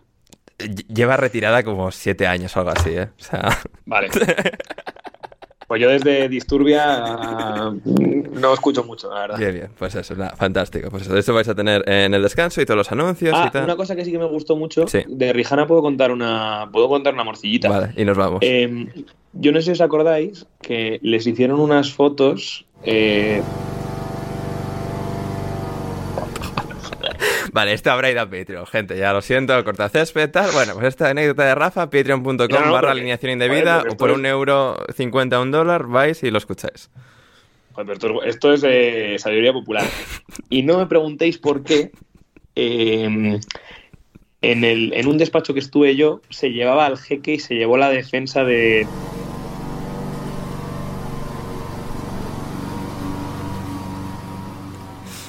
Madre mía. Bueno. Datazo, tú has contado lo del entrenador de la NFL que ha ganado un montón de récord de las franquicias. Sí, sí. Pues datazo que te cuento. Sí, lo, de Morcillita estaba bien traído, ¿no? O sea. Hombre, sí, efectivamente. Esta ha sido Alineación Indebida, gente. Si queréis apoyar al proyecto, patreon.com barra alineación indebida, vais ahí, os suscribís desde un dólar o un euro cincuenta, eh, cinco dólares cincuenta, seis euros. Y luego ya, si queréis, en plan, ir al siguiente nivel y darnos más pasta, podéis hacerlo, que nosotros lo recibiremos encantados. Así podremos comer tres veces al día. O sea, auténticos lujos que, nos daremos si os suscribís. El link, como siempre, en la descripción. También el link a El Capologist y a todas nuestras cuentas de Twitter y de ahí. Seguida a Nacho, seguida a Rafa, seguida a Leo. Seguidme a mí, seguida a todos en Twitter, que estarán ahí los links. Vais, pincháis y nos dais a seguir. Y esto ha sido todo por hoy. Gracias, Leo, por estar ahí con nosotros. Muchas gracias a ustedes, ha sido un placer y nos vemos en una próxima oportunidad. Fantástico. Gracias, Nacho, por estar ahí con nosotros. Ah, encantado por la invitación y bueno, nos vemos pronto. Nos vemos pronto, así es. Te tendremos de vuelta igual durante la off-season y tal para que nos vengas a contar movidas de los del draft y de la gente que se le vaya a la olla de la NFL. O sea, aprovecharemos, aprovecharemos.